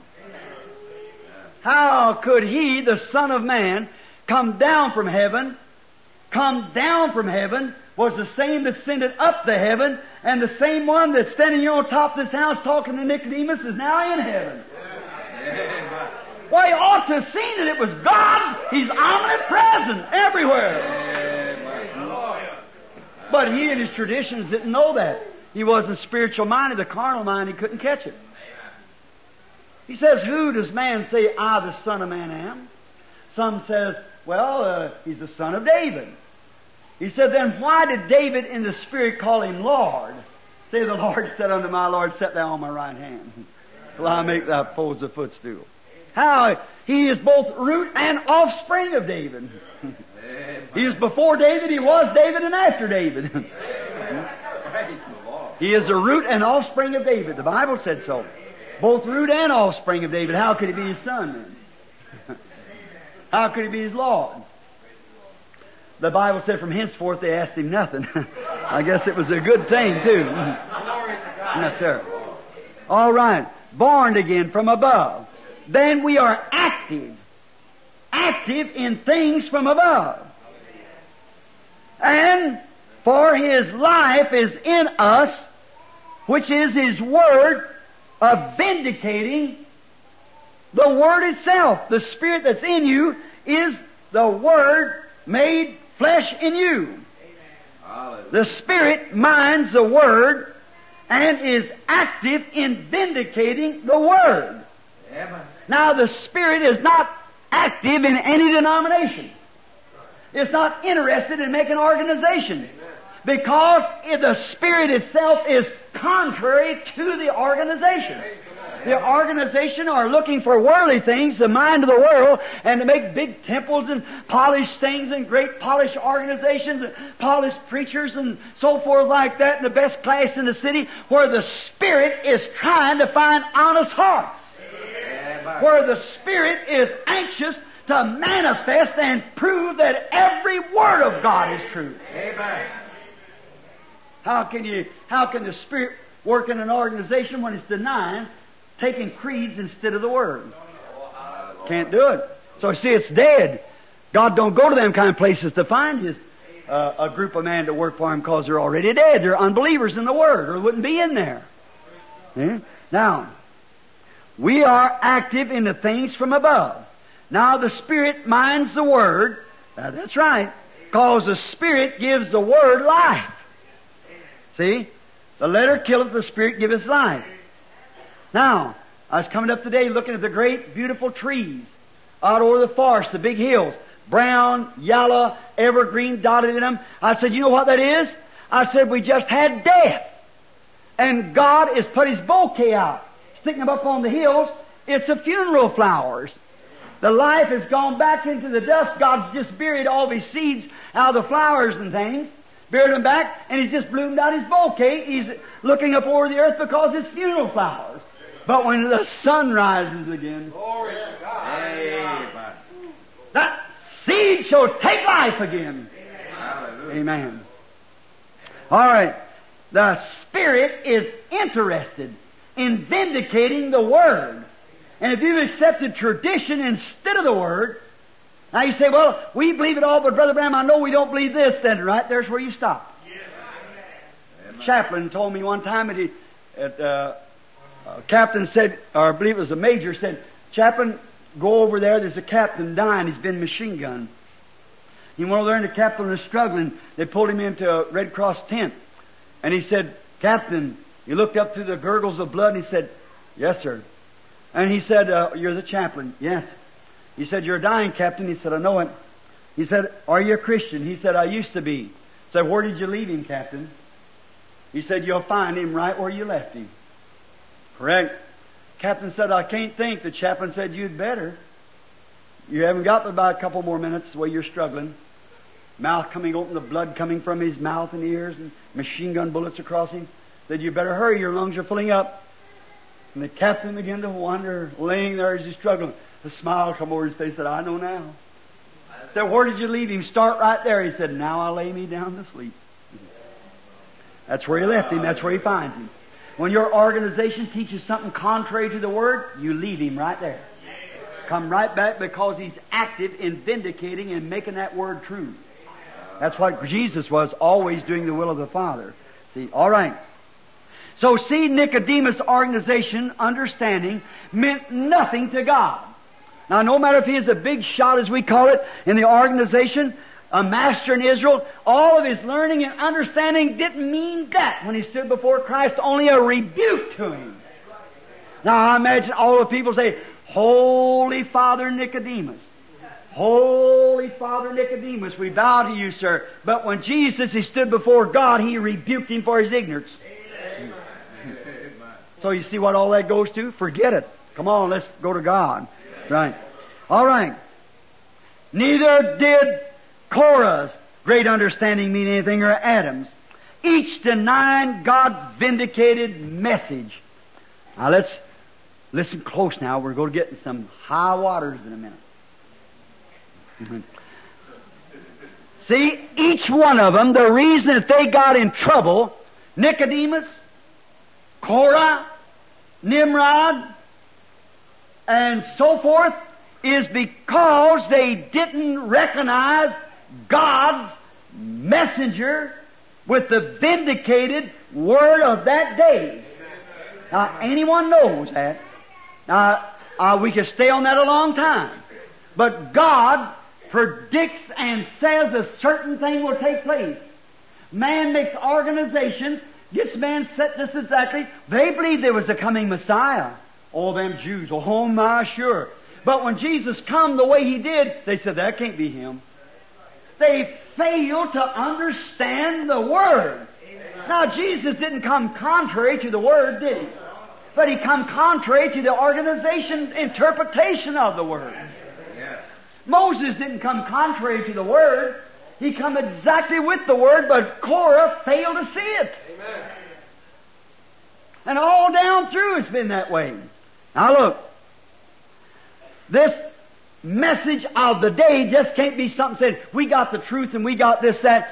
It has to be foretold in His Word, and then after the Word is brought forth, it has to be properly vindicated by the Word. Yeah. Yeah. Jesus was properly vindicated of God by the Word. He said, if you'd have known Moses, you'd have known my day. Well did the prophets speak of him. Well, all the prophets said what he was. And yet it blinded them. They couldn't understand it. See? But Jesus was, I don't, I want to say this for the tape and for you too. See? The messenger with the message of the day. Now, if you go the seventh day Adventists say, we got her, just keep the Sabbath. You show me that in the Scriptures. Amen. Miss Eddy Baker said she had it. Show it to me. Yes. Jehovah Witness said they had it. Show it to me. Amen. Uh-huh. Methodists say they got it. Show it to me.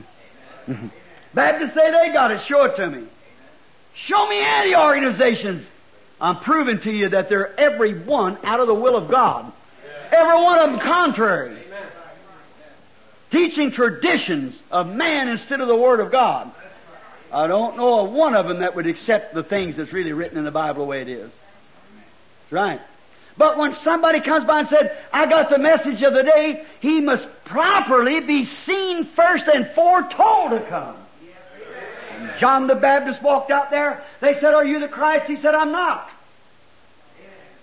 Said, Are, are, are you the Elijah? He said, I'm not. No. Right. He said, Who are you?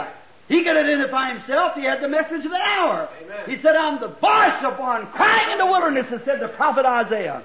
Amen. Now, if my birth and life didn't compare with that, don't, don't receive me. Hallelujah. When Jesus come was the same thing.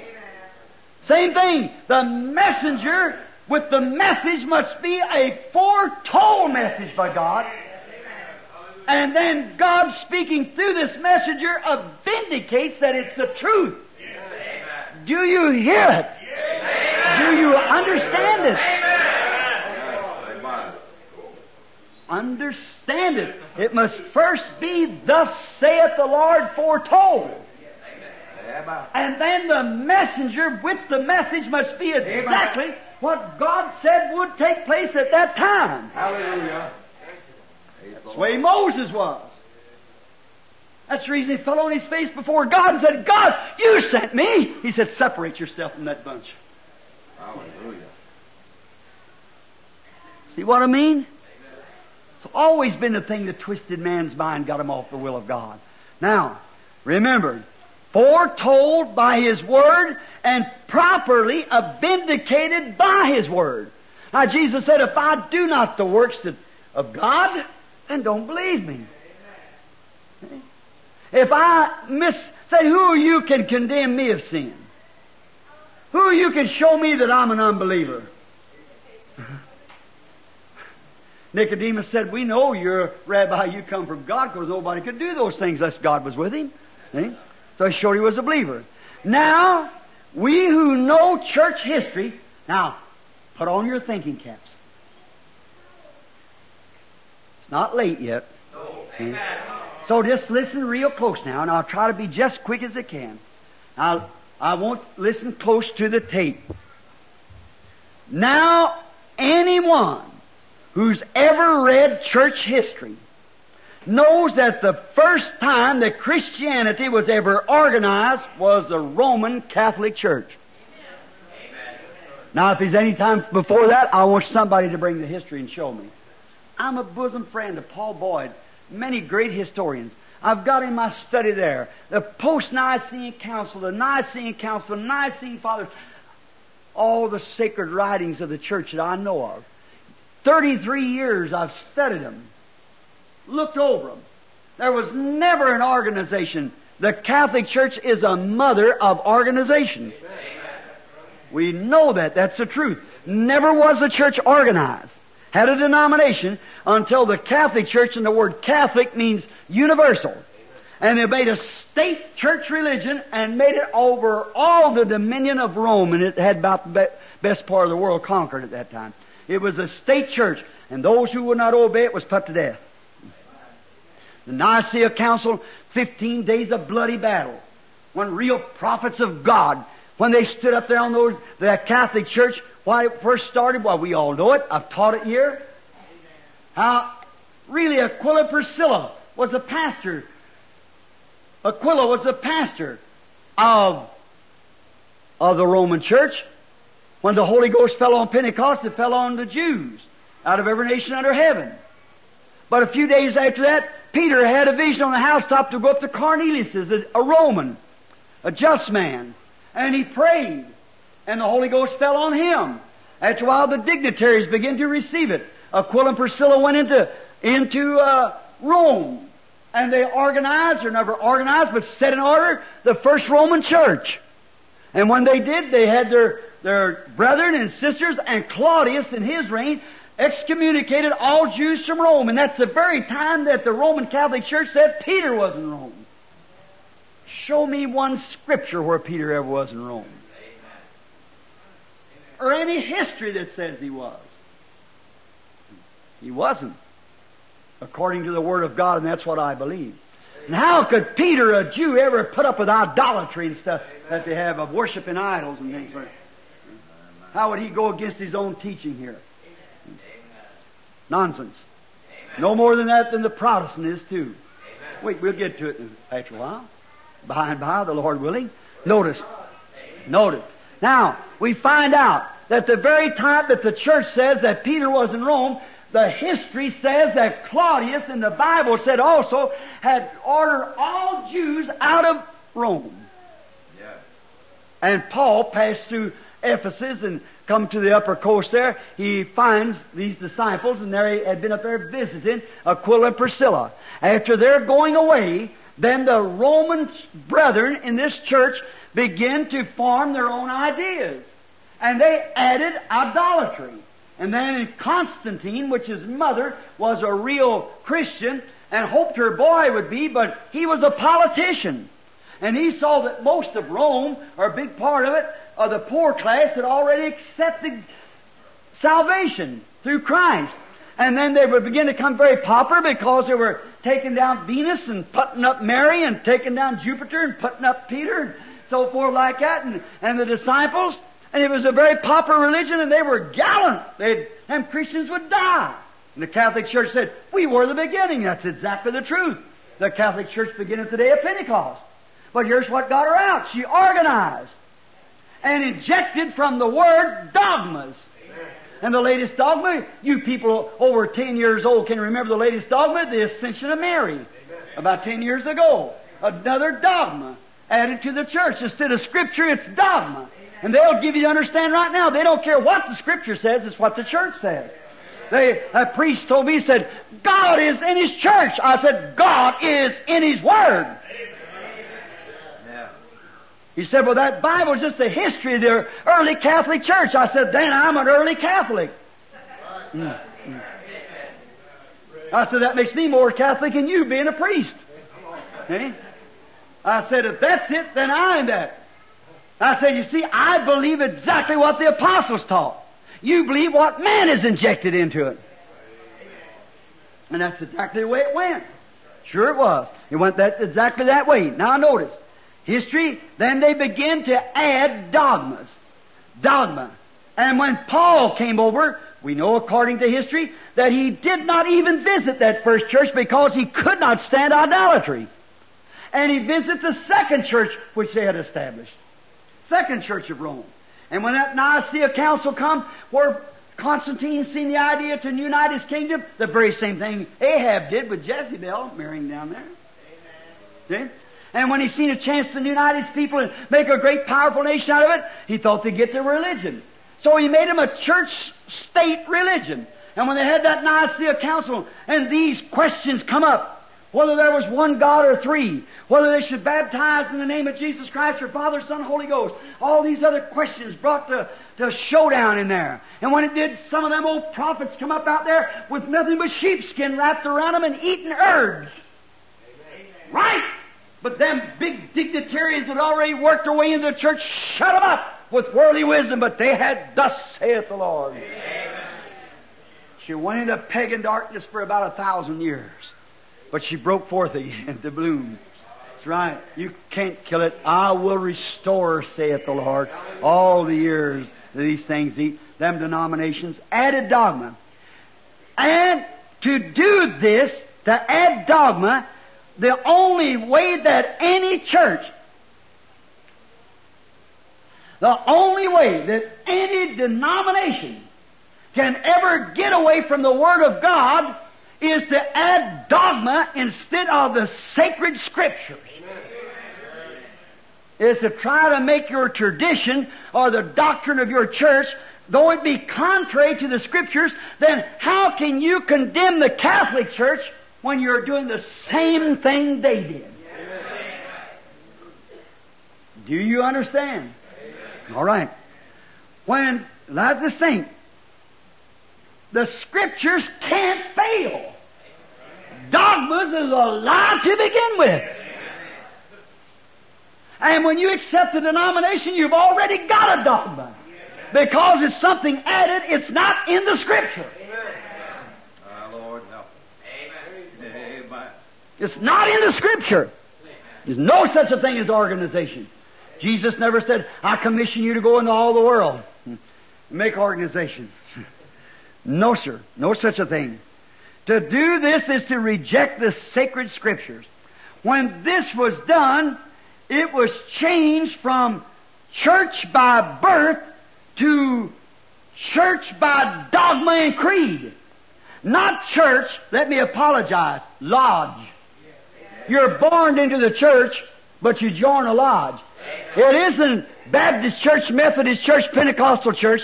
It's Baptist Lodge, Pentecostal Lodge, and Methodist Lodge. You join them, you can't join church. There's no such a thing. You're born into it. Nicodemus is told that. So you see where you're at? Oh my. That's why I'm against it. Not against the people in it the system that I'm against. Because they can't. One of them elders or something, one of them churches preach something that's in the Bible that's contrary to that doctrine, that uh, charter that they have in that church, he's excommunicated right like that. Yes, sir. Some of them so nasty they won't even let a revival come to another church unless it be one of their own man. Well, there's a, somebody one time was going to give a preacher, right here in this country, a little old preacher stand down here on the street crying and begging for repentance and saying, Come, receive Christ, be filled with the Holy Ghost, and things like that. And someone out of a Pentecostal organization come up and give a man a dollar in his hands and had to go repent because he committed adultery against the church. Talk about Catholic. That's right. You know where I'm talking about too. Or this church does anyhow. All right. Does this reject the scriptures? When this is done, it is changed then when you add dogma and join an organization, you have automatically re- accepted your first dogma. Because it's not scriptural, so it's something added. And a dogma is something added. Take place of. It's taken place of the birth. When you accept the denomination, you have added dogma. Alright. When this is done, then it's changed from church by birth to lodge by dogma or creed. For, see, it's dogma in itself. Not being scripturally. Now, Jesus never said, go into all the world and make denominations. Go organize the people together. He said, go make disciples. You believe it? Amen.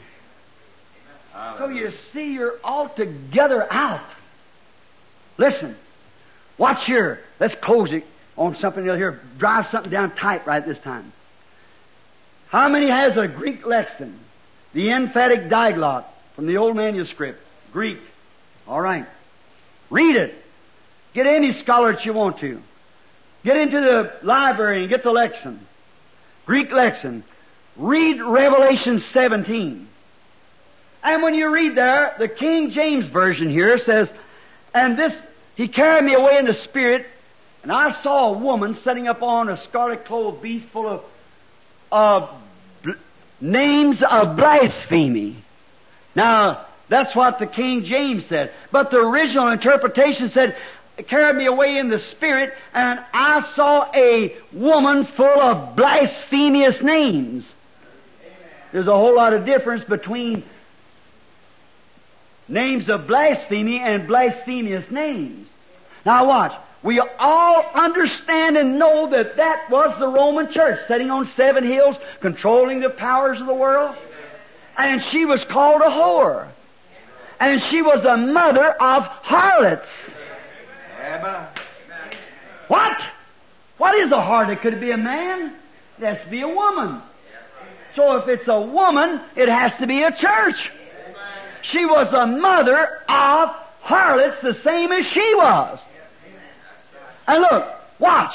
In her, let it soak. In her was blasphemous names. What is it? Now, ministers here and on the tape, let's hold your peace. What is those blasphemous names? Methodist, Baptist, Presbyterian, Lutheran, Pentecostals, so forth. Blasphemous names because it's organizations whoredom to God just like she was, and they, in those groups of people say, why, he's a Methodist and do this. He's Pentecostal and does this. He's Presbyterian and does this. They do everything on the calendar. You know that. And what is it? It's names that ought to be Christ-like and be called by the name of Christian, and it's blasphemous names. They're not churches. They're falsely called church. They are lodges. Now, see why I'm against organization? Not the people. The system of organization. See? Name blasphemous names. Watch. Of lodges. Falsely called churches.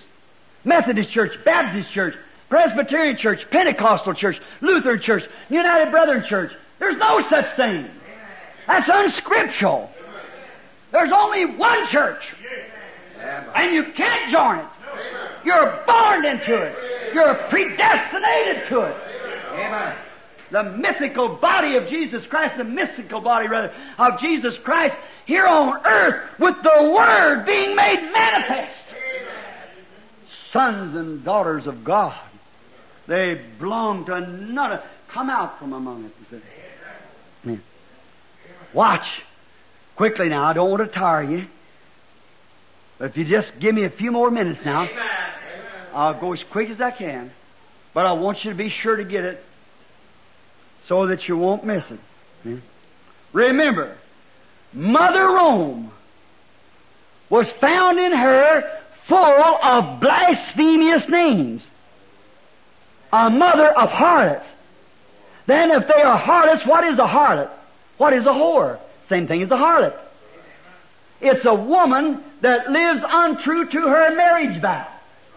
And any church that claims to be the church of Christ and denies God's word, she's untrue to her marriage vow. Then she commits adultery by adding dogma, hoarding them with the world and her wisdom instead of accepting Christ and the power of His resurrection. Of the Holy Ghost. And she's a mother of harlots that done the same thing. Pop don't call kittle greasy, you know. See? Six to one, half a dozen the other. Some of these people run along just making fun of the Catholic and belonging to one of the same thing themselves. She was a mother of the false baptism in water. She's a mother of the false evidence of the Holy Ghost. And you follow her right along with her. Now, let's see, is that true, Brother Branham? Hold your peace just a moment. See?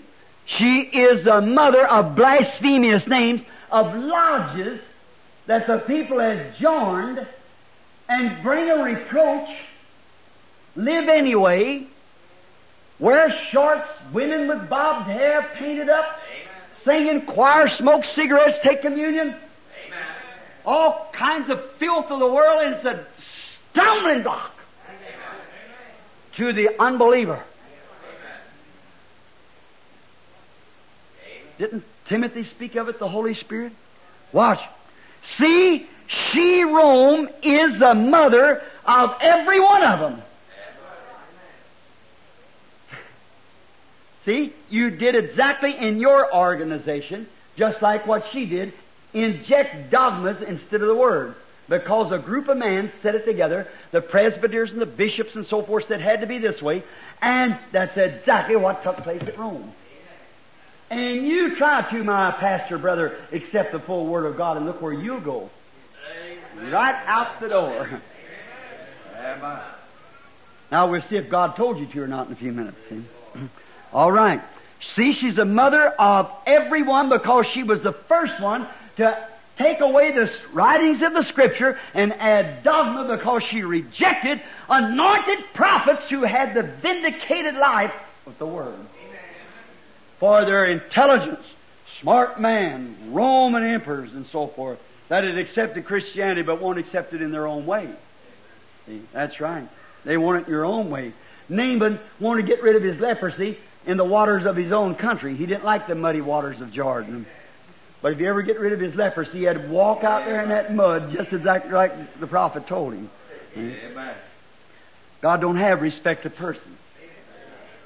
Notice, she is the first denomination. Look at her daughters. Have done the same thing, added creeds and dogmas instead of the word. Don't tell me, show me one that's not off of it. Show me one pastor that'll accept the truth that they won't turn you out on it. Unless you're so popular that, you know, they have to hold on to you for your popularity or something. It's alright. Now, look at Revelations 18 just for a few minutes. The next verse over. The next chapter. After Revelation 17 had explored and, and had showed the mystery of this Miss Babylon. The 17th chapter of Revelations explains that she is a church that sits on seven hills. The Vatican City. And rules all the kings of the earth. That's exactly what's right. And the presidents too, and uh, so forth. So, um, but she's there, holding the wealth of her world in her hand. Exactly who's able to make war with her. That's right. We all know that. But why would you belong to something that's connected with her? Now notice, in the 18th chapter, the very next chapter after her mystery has been explained, sits in the temple of God. Now here are they, Zella Brakeman. Are you here tonight, Zella? She brought, it's in the room in there now, our Sunday visitor, the Catholic paper. And the Catholic paper was answering a minister. Said, did you say, Reverend, that, uh, did the, uh, in the Roman numeral over the uh, uh, Vatican or over the Pope's throne is written vicarious filiadilia, which it means that it, in the Catholic diocese there, that, that is the, the number of the beast of the apocalypse. Why, he said, certainly it is. It's exactly spells out 666. It's exactly. And the Roman diocese admit it that it does. But here's their answer. Smart, full of wisdom. Said, but you know your name in a certain language might spell out the same thing? This man said, mine almost the same thing in some language. He spelled it out. Said, see, I'm almost 666 too. Said, there's been hundreds of them. Said, every time anything raises up, somebody's got a 666. And said, Reverend, did you know in one language your own name might spell out Antichrist? Said, why do you look at such things? I look at the wisdom, but the Holy Spirit knows better. Watch. That might be, my name might spell out 666, but I don't meet the rest of the qualifications.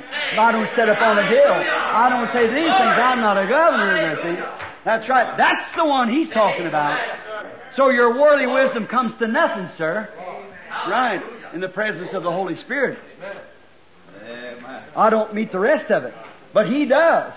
Sits in the temple of God, showing Himself He is God, and sits on seven hills. I don't sit on seven hills. The decibel 666. I don't meet the rest of it, but He does. See? There you are. See? So, we must rely on the Holy Spirit. Take no thought what you're going to say. Because it's not you that speaks, it's the Father. So how can your wisdom in your new birth from above ever compare with these things here on earth, these, we these mighty magicians in it? While they know every little crook and corner. How can Moses stand when he followed the commandments of God to throw down his stick and it turned into a serpent and here come the magicians up and done the same thing? But Moses stood still knowing he'd follow the word of God and his serpent eat the rest of them up. No? When you've obeyed and God, what could he do when he led them to the land of promise and there was a Red Sea bottled them in? But God's path went right through it. Amen. Said, stand still and see the glory of God. When it's in a path of duty of following the word, stand there and watch it open up. Amen. I'm 53 years old, been serving him for about 33 years. Wish I had 10 million years to serve him. I've never seen him fail yet when his word is kept. That's right. Now look, immediately after her sin, her secrets was discovered. We've had that a long time ago. We know it. Now, the next chapter, look at Revelations 18. May I just turn to it just a minute? It might be a good thing. It won't take us but just a few minutes longer. It might mean a little something to you. I hope it does. Now, we see here in the 17th chapter, the fifth verse, upon her forehead was a name written, Mystery Babylon the Great, the mother of harlots, the abomination of the earth. And watch, and I saw the woman, church, drunk with the blood of the saints, and with the blood of the martyrs of Jesus. When I saw her, I wondered with great admiration. See? Seeing her, she was such a great, beautiful thing, and she was a mother of prostitutes. Prostitute religion, denominations, exactly what she did. See? Because they injected dogmas just like she did. Now look. Look at Revelations now, that's the 17th chapter, ends up with the 18th verse. Now watch. After these things, after her mystery was discovered, after these things, I saw another angel come down from heaven having great power. Now here comes another messenger. Coming down, next chapter, her mystery was discovered. Now, this is now the discovery of her mystery and her children's mystery. See?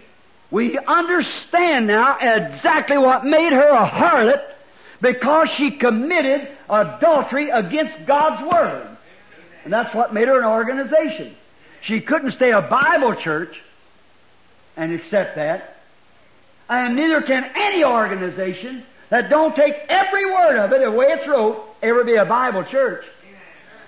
And there's none of them that way that I know anything about. Not a one. So there, see, as soon as she organizes the things she does, both by the Scripture and by evidence, she dies right there. She accepts the dogma. Now look. Now that's what happened. God sent in this 18th chapter a mighty angel after that mystery was known, a mighty angel or a messenger. Watch here. After these things I saw another angel come down from heaven with great power. And the earth was lightened by his glory. And he cried with a loud voice, Babylon, confusion, the great is falling, and is become the habitation of devils, the whole of every foul spirit, and a cage of every clean and hate, unclean and hateful bird. And all nations have drank of the wine of the wrath of her fornications, and the kings of her committed fornications with her, and the merchants of the earth has waxed rich through the abundance of her desolence. Look, immediately after her mystery was made known, who she was, what she was, who her daughters was, the mystery's been made known, then God sent an angel, a messenger. Hallelujah. Amen. So what? Call out!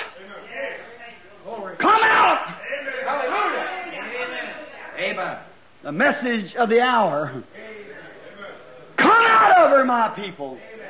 that should be not partakers of her plagues. Hallelujah. He's going to curse her. Watch. Be the name of Come out of her! God sent a many mighty angel or a messenger, and his light wasn't in a corner, It's scattered over the earth. Come out of her! What? the Lord. Her and her sisters too. To lighten the earth and call his people out of her. Now you know that's the truth. Be the name of the Lord. a messenger was sent from heaven to call God's people out of Babylon. Amen. And his light lighted the earth. Great Holy Spirit. Notice, the Bible said she is a cage and has caught hateful, unclean birds. Not eagles now. No, no. No, no. Vultures. Unclean, hateful birds. That's what she's caged up around her. She is a cage full of them. a whole cage full with what? Blasphemous names. Contrary to the scripture. Second Timothy 3 said the Holy Spirit speaking, in the last days they will depart from the faith and give heed to seducing spirits. It also said the Holy Spirit spoke that in the last days they'd be heady, high-minded, hateful. Bless God you belong to us or you don't have your name on our book, you're lost. Hateful, unclean. Praise the Lord. I hope I'm not hurting. I hope I'm doing good. Hateful, unclean birds. She caged them. Remember, God is an eagle. He called himself an eagle. And he called Jacob an eagle. Amen. And we are his eaglets. Amen. He called his prophets eagles. Hallelujah. This angel come down to expose and to call out. Amen. Like my little message on the eagle stirs her nest. That little old eagle had been following that old hen around in the barnyard all the time. Clucking around, but he couldn't eat that stuff that she had. Socials and painted faced women, bobbed hair and shorts. He couldn't do that. But he didn't know nothing else but the cluck of that old hen. But one day the mother eagle found him. She screamed, calling him out. Said, son, you're not one of them. Come out of her. Said, mama, what can I do? Said, clap your wings and start.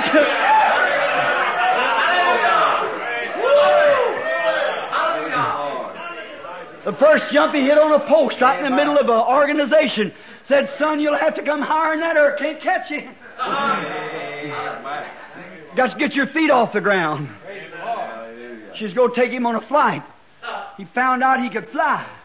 She come to call him out. That's right. But this mother Babylon had called herself a bunch of chickens. Slick chicks. Painted up, bobbed hair. Call themselves Christians. She got a cage full of them. You preachers that stand in the pulpit and let them women get by that, shame on you to make your denominational more. God will require that of your hand. Come out of it. My sheep hear my voice. Hallelujah. A cage of hateful, heady, high-minded, lovers of pleasure more than lovers of God. Rather be like the world and to be like Christ. When you see a woman with a lot of makeup on, it goes to show she's empty inside. She's false inside. It's exactly right. If the woman, I seen one the other day with a green hair. That's right. And all that green stuff under their eyes.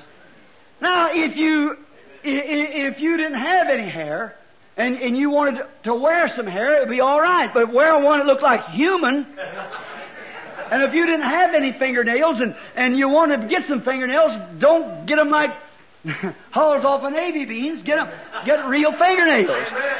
If you haven't got any of these things, it's all right. If you haven't got any teeth, get you some if they make you some. Get them. But don't pull your God-given teeth out just because they're a little crooked and they're good teeth to get some. Don't dye your hair something that look like something that come out of a, some mire somewhere. Don't, if you're colorless and you want to make yourself look like you got some color, it's all right, I imagine. But don't make yourself look like Jezebel, like a barn somewhere, being painted. And you Pentecostal brethren, letting them women cut their hair. When the Bible said that's her glory. And it's even uncommon for her to pray with her hair like that. And let, let her come up in the pulpit and preach the gospel, sing in a choir. Teach a Sunday school. Shame on you.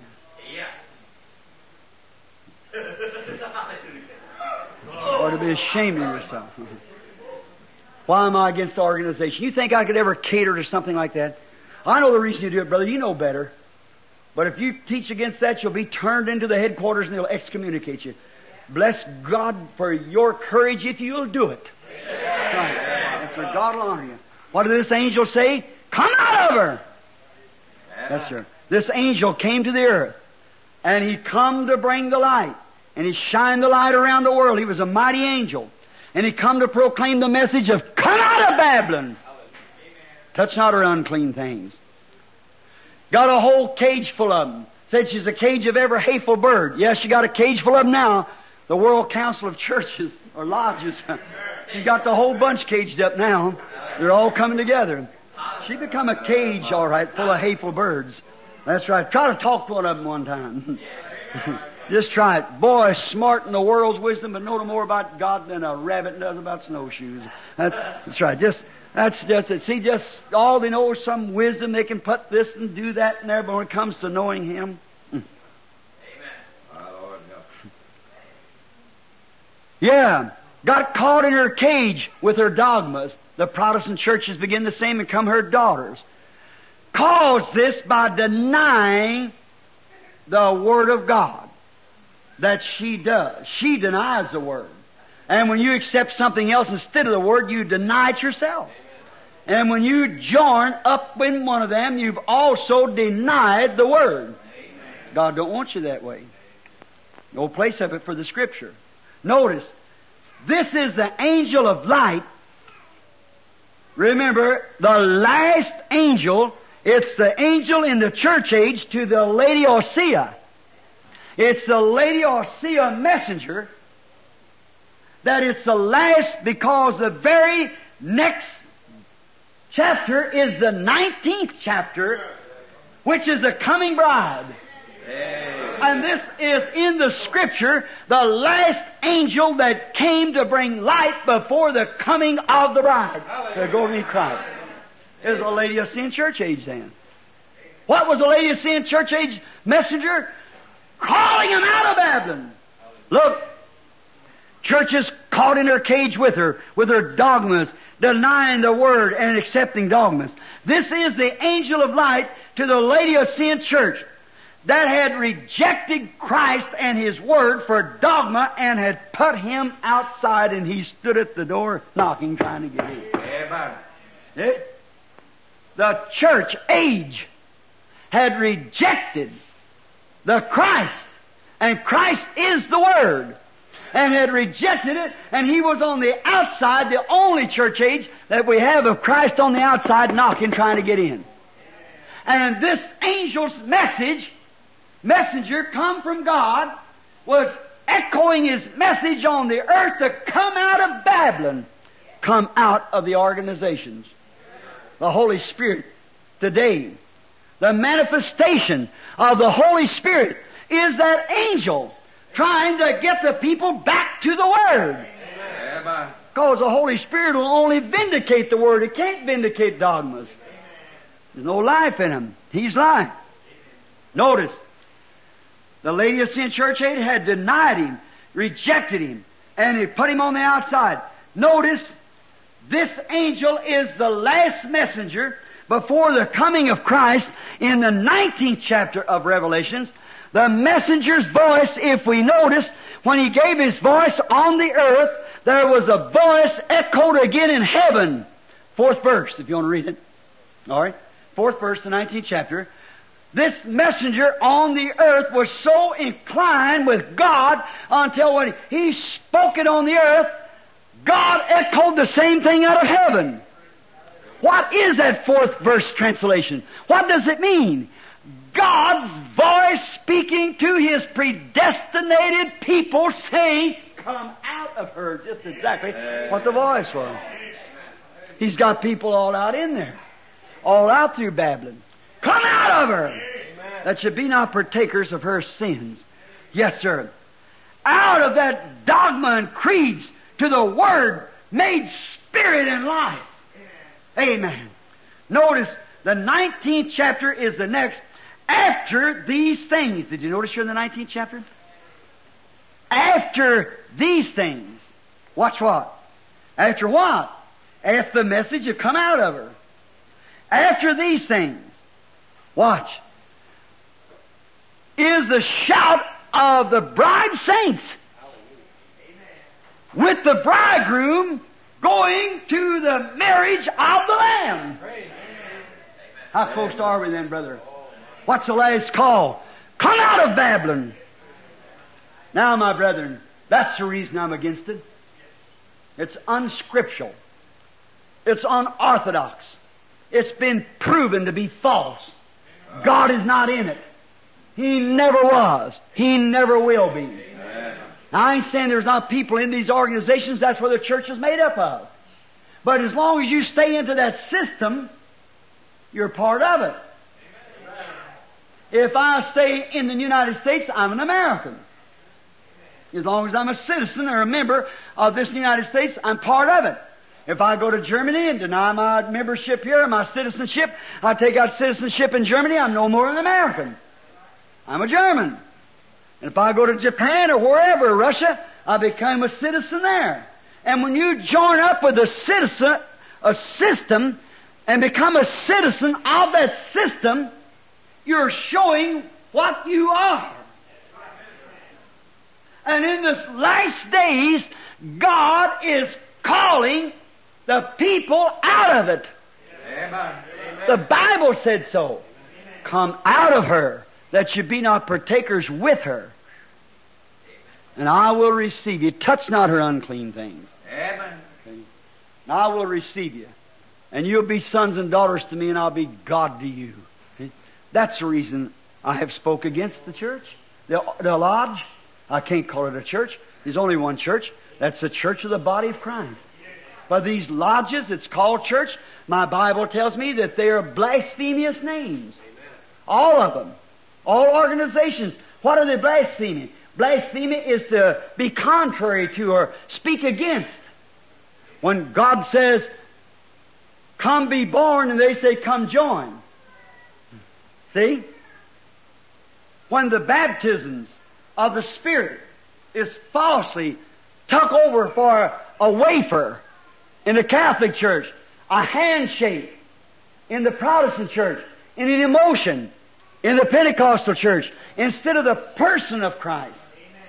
Coming in with all that pyramid building we had the other day. Add to your faith virtue and so forth. All this in First Peter, the first, uh, Second Peter, be the first chapter, where it's all added to your faith. All these things, godliness and purity and holiness and everything, and then you're sealed by the Holy Ghost. But it's just like somebody, they people claim to have this when they haven't, because they've been falsely taught. The Methodists get a funny feeling used to it, shake a little bit, or, or dance in the Spirit. The Pentecostals speak with tongues, or, or do something emotional. I believe those things. Certainly. But those things without these others is no good. As I said other it's like a peacock or a blackbird trying to put peacock feathers in himself. Or a buzzard trying to use dove feathers. They never grow there, he pushed them in himself. They're planted. They're denomination. But when God puts anything in there, it's natural. Amen. You make yourself say, I joined church last night, I can't go no more. I can't drink no more. I can't do this. I joined church. See, you're trying to put peacock feathers in your buzzard carcass. That's right. See? You've got to be born again. You've got to receive Christ. And when you receive Christ, you can't receive Christ without receiving His Word because He is the Word. And when you have a form of godliness and deny that, then I wonder. See? And you can still belong to all the organization you want to and have a form of godliness and still don't have it. Now there you are, friends. There's the whole thing. God bless you. God help you. I don't say this to be different. I'm explaining myself. This being Armistice Days, I'm not signing a treaty of peace with you ministers. not at all. I think you ought to come sign with me. Not with me, but with God. The Word. That's right. That's right. Say what the Bible says. Say it the way it says it. Because the Bible said, Who shall take away or add to the same? And you see, organization is unscriptural. And when you f- receive the first dogma, you just might as well go all the way back, cause that you've crossed the line right there. When you come back to the new birth, then you walk into the scripture and you go into a denomination, they say, I know we don't believe in this. Our bishops and our church teaches. We are one of the oldest churches. We don't teach. I don't care what they don't teach. If the Bible teaches it, the Holy Spirit in you, it'll feed on the Word. No matter how smart a man is and how he can try to explain it away, they can explain away. An infidel can take the Bible and explain God away from you. Therefore, no man has any right to preach the gospel unless he's been like Moses, back down on that sacred sands where him and God alone stood. Amen. Until a man's born again and stands there face to face with God and knows there's no infidel, there's no psychology, there's no explaining, there's no scholar in the world can take that away from you. You were there when it happened. Yes, sir. You know what taking place. Then you say, I had that kind of experience, and I got a spirit on me. And if it denies the word in any way, you got the wrong spirit. Amen. Yeah. You say, I, I can't go for this stuff like this. I know, but our ch- uh, uh, there's a wrong spirit. There's your mark of identification. Cain, you're marked. yes, sir. Eve just doubted one little word. Not all, God said, just one little word, and it caused every heartache and heartbreak and death and sin and battles and everything else. Ever grave, ever ambulance, ever screamed, ever hospital was built for the sick. Her one little doubting, one little word of God's caused all of this. And she was put out when this never would have had to happen. How are you going to get in doubting one word of it? Say, I know it says that, but it, it means just that. Now look, God's got to judge the world by something. You cannot have judgment unless you have a, a first a law. There's got to be something. You've got to break something in order to be judged. See? And then there cannot be judgment correctly without penalty. Now, see, you can't have a law in town that says five dollar fine for running the red light, and the next law says no, he can go free. See, you can't do that. So there can't be two laws in existence at one time, and there's one law, one God, one book, one Christ. It's all one faith, one hope. That's all. That's the Bible. Christ. Notice. Now, in this, if there is to be something added to this, it's got to be added by man. It can't be no more than, and if God is going to judge the world by a church, as the Catholic says, then what Catholic church is he going to judge it by? There's several of them. There's one Roman, one Greek, and all these all different kinds. Which Catholic church you going to judge it by? Or maybe he's going to judge it by the Lutheran. Well, then maybe he's going to judge it by the Presbyterian. See? What's he going to do? He's going to judge it by church. He's going to judge it by his word. Well, then he never see. He can't keep a group of people. As the sister's vision of the night, the Holy Spirit poured in. It went right through that box. Sure, nothing holds that. It's an individual. It's given to cleanse the church, but it can't hold it. No organization can hold it. That's all. It just can't do it. You got everything in there. And there, you can't do it. The organization can't do it. But it's the individual that has the Holy Spirit. Now, notice, then if God is going to judge the world by His Word, then He certainly has watched over it and kept it in condition. Or if it's all scrupled up, how is He going to bring judgment? See? It's got to be something.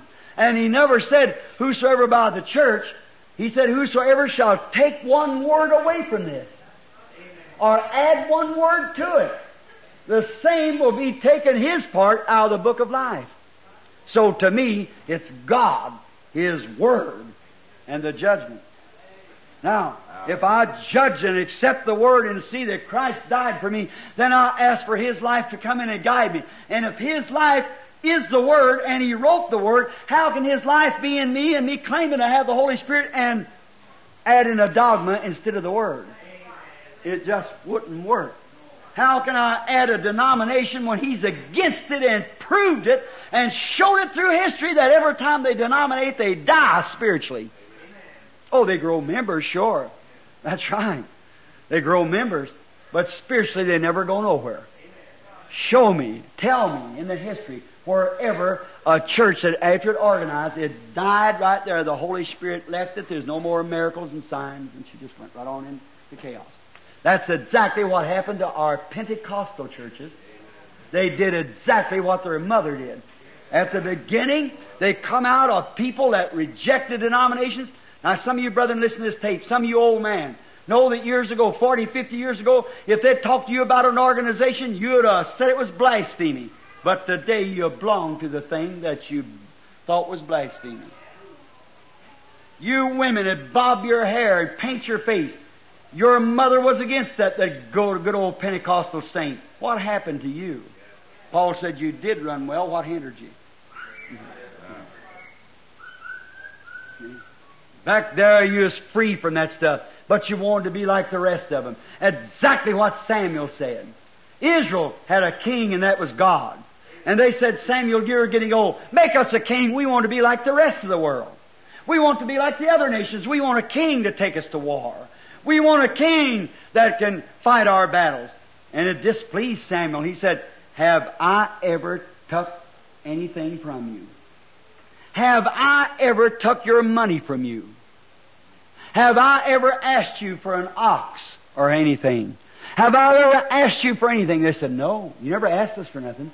Or says, Have I ever spoke anything to you in the name of the Lord, but what come to pass? Is that right? He said, then don't receive that king because it's going to mean chaos to you. Now I want to ask you something. The Branham Tabernacle. You're fixing to grow into a big tabernacle now. I may be away for a while. I may go somewhere. Hard to tell where the Lord will call me. Maybe off the scene. Maybe back into the field. Maybe He might call me into the wilderness. I don't know where He'll call me till Jesus comes. I want to ask you something. Did I ever ask you for anything? Did I ever beg you for money? Did I ever tell you anything of the thousands of things that I have told you in the name of the Lord, but didn't it come to pass? Then don't never join an organization. It's against the Word of God. Come out of it if you're in it. And be ye separate and receive the Word of the Lord. Let's bow our heads.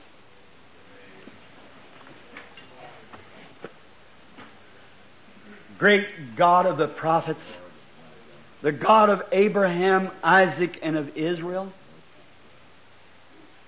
add virtue, Lord, to this little chopped up message that's been on my heart for a long time. To go to my brethren Many of those out there, Lord, has the wrong impression of me. They think that I want to be different. They think that I'm trying to be a know-it-all. They've told the people that I deceive the people, especially on such subjects as the water baptism in the name of the Lord Jesus. And upon the serpent's seed the great harlot. And many of those tapes that's went out with nothing but unadulterated truth. And I've asked them, some of you come and show me where I sin or disbelieving or misinterpreting the Word. And none has showed up. I pray thee, Father, let these men know that they're missing the hour. They are going to wait too late if they don't watch. May they, every one, Lord, I am sure of this. My heart would break if this scripture wasn't real to me. When you said, all that the Father has given me will come. My sheep hear my voice. Then, Lord, I guess the kingdom is truly as you said. I know it is. It is like unto a man that took a net and went to the lake, cast in the net and pulled every kind. There was no doubt scavenger fish. There were turtles, water spiders, serpents, everything that the gospel net caught.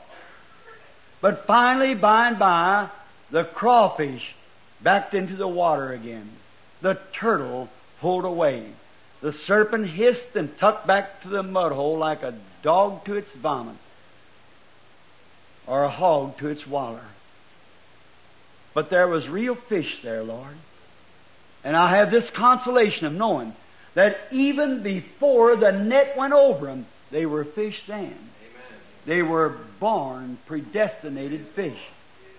And so is the gospel net that catches out into the revivals. You know your own. The only thing I'm responsible for, Father, as far as I know, is stay true to this word. You are the one who to decide which is which. And I know that no more than the turtle could become a trout, so could a man or a person that has deaf ears to the gospel ever understand the truth. For the Father has foresaw this, and you have promised that all that He give you would come.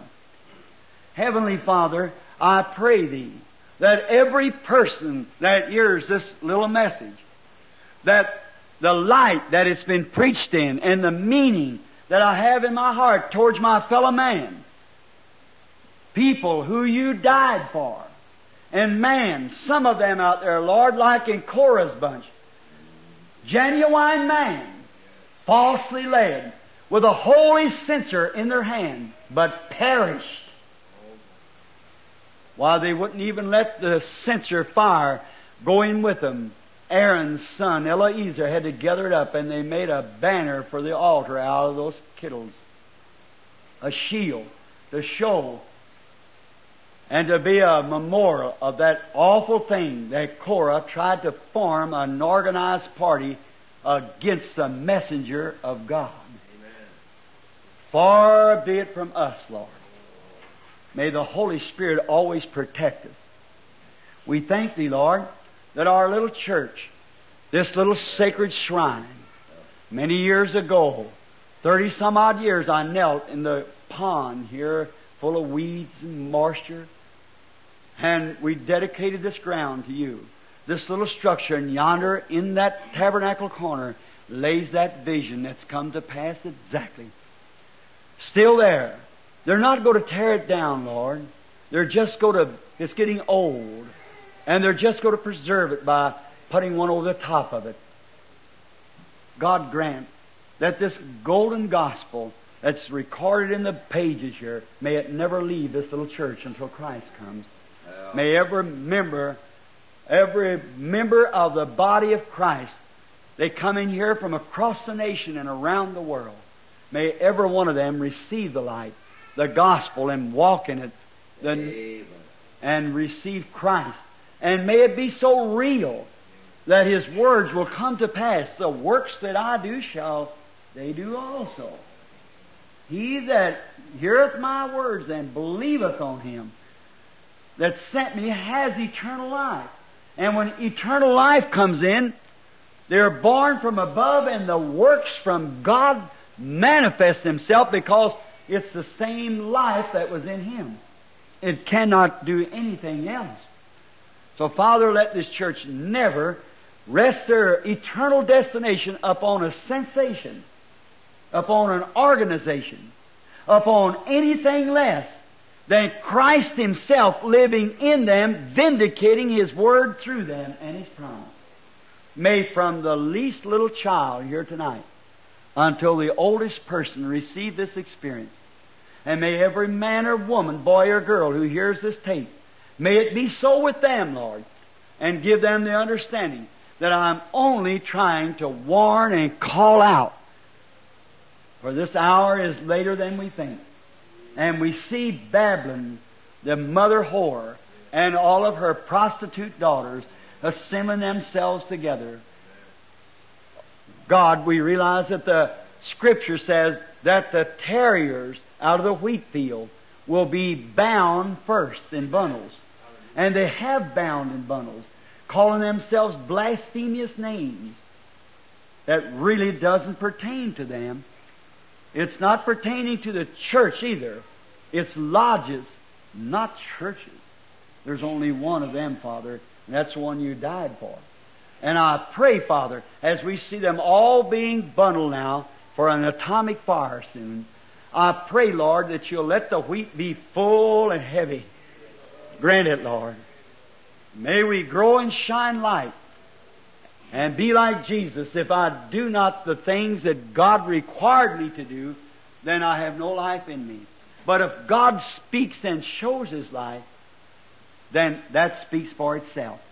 Grant it, Lord. I commit this message to you and that you watch over it and bring tens of thousands, Lord, or all your predestinated children to the gospel and Jesus Christ who is the Word. In His name I pray. Amen. I,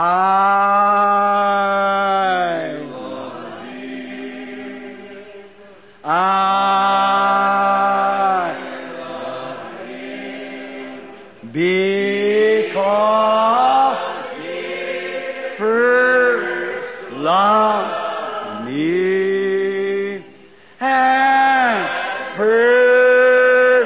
purchased my salvation on Calvary's tree.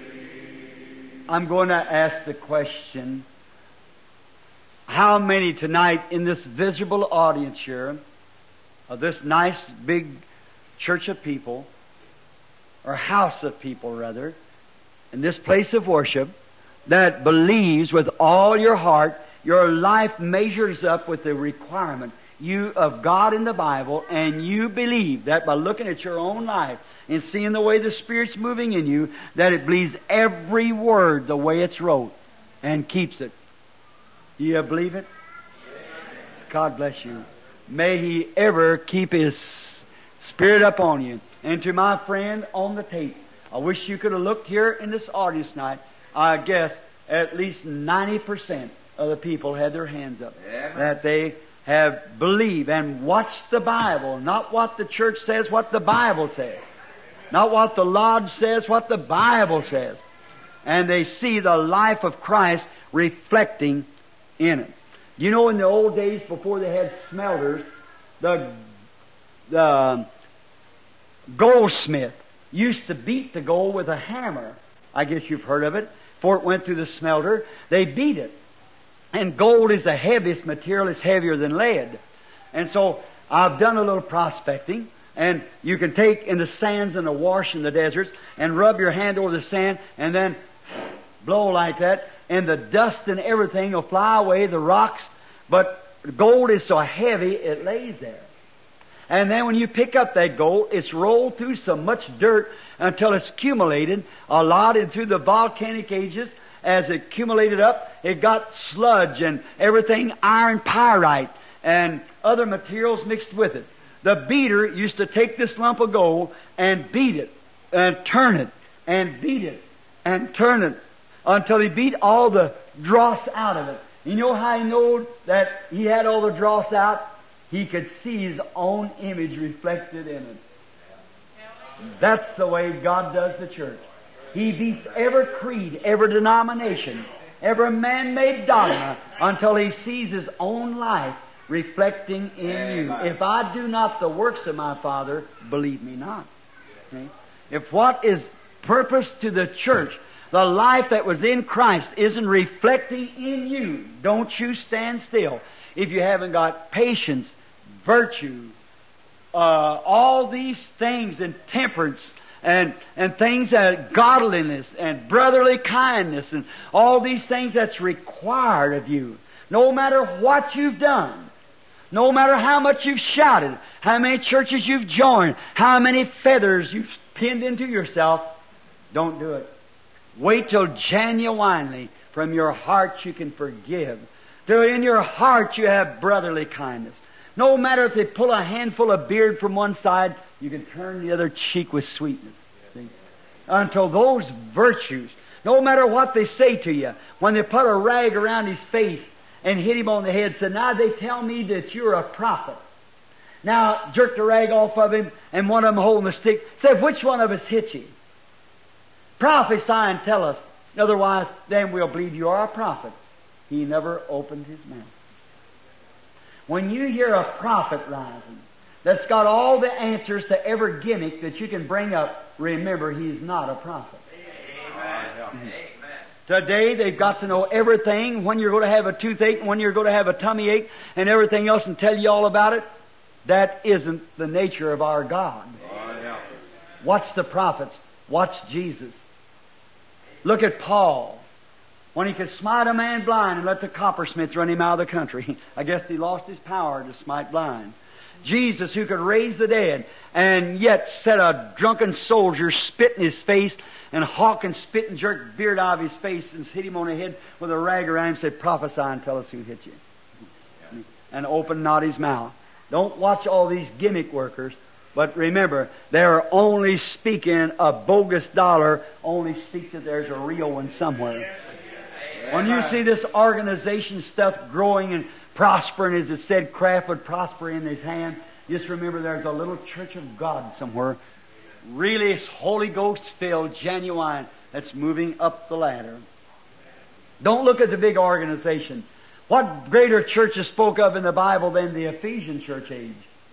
And when Paul passed through the upper coast of Ephesus and comes to this church, there was twelve men in it. That's right. And they all was good people, shouted and have a great time, but had not received the Holy Ghost yet. Paul said, You haven't received the Holy Ghost since you believe? They said, Well, we didn't know there was a Holy Ghost. He said, Then how was you baptized? If it didn't make a difference what he say to that church there. They said, We've already been baptized by one of the greatest men that ever stood on the earth, John the Baptist, who baptized our Lord. Ain't that baptizing good enough? He said, No, sir. You've got to be baptized over because the kingdom is sealed to anything else. And when they heard this, said John only baptized unto repentance, not for remission of sins. Saying that you should believe on him to come, that is on Jesus. And when they heard this, they were rebaptized in the name of Jesus Christ. That's right. Exactly. They followed the scripture. You know in the dedication this morning? Moses followed the pattern that he saw in heaven and pitched the tent to represent it. When Solomon built the temple, he, what did he do? Followed the pattern that Moses by the tent. Amen. Keeping the scripture in line. And when God come to his temple for the last days, this temple, the Holy Ghost, the body has thou prepared me. The Holy Ghost fell on the day of Pentecost.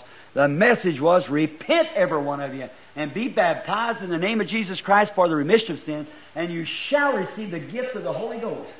For the promise is unto you and to your children and to them it's far off, even as many as the Lord our God shall call.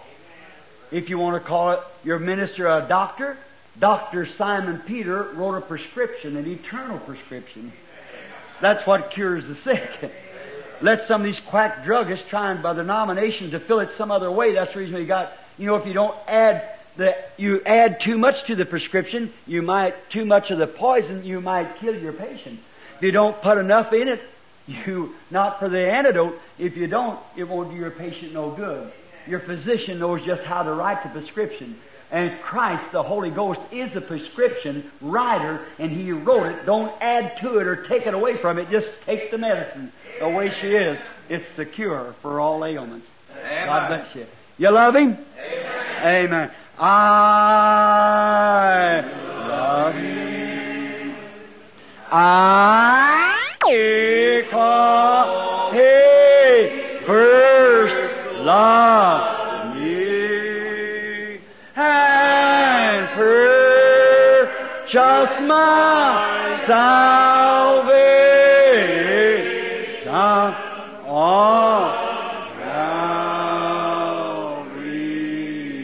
tree. Now, while we hum it now, turn around shake hands with your neighbor there. Oh, he's a pilgrim too, passing through. I love. I call he first love me.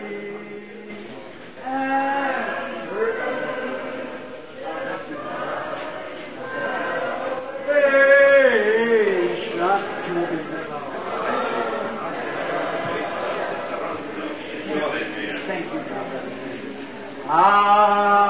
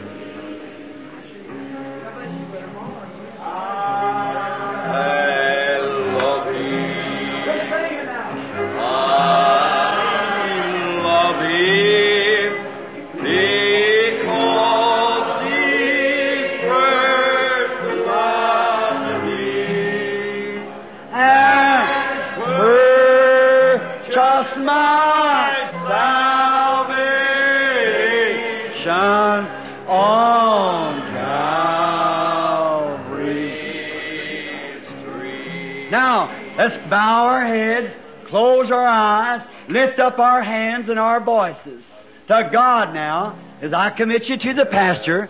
We're glad to have you here. We're no denomination. We have no law but love, no creed but Christ, no book but the Bible, no membership, just fellowship through the blood of Jesus Christ that cleanses us from all unbelief. Amen. All right, all together now. I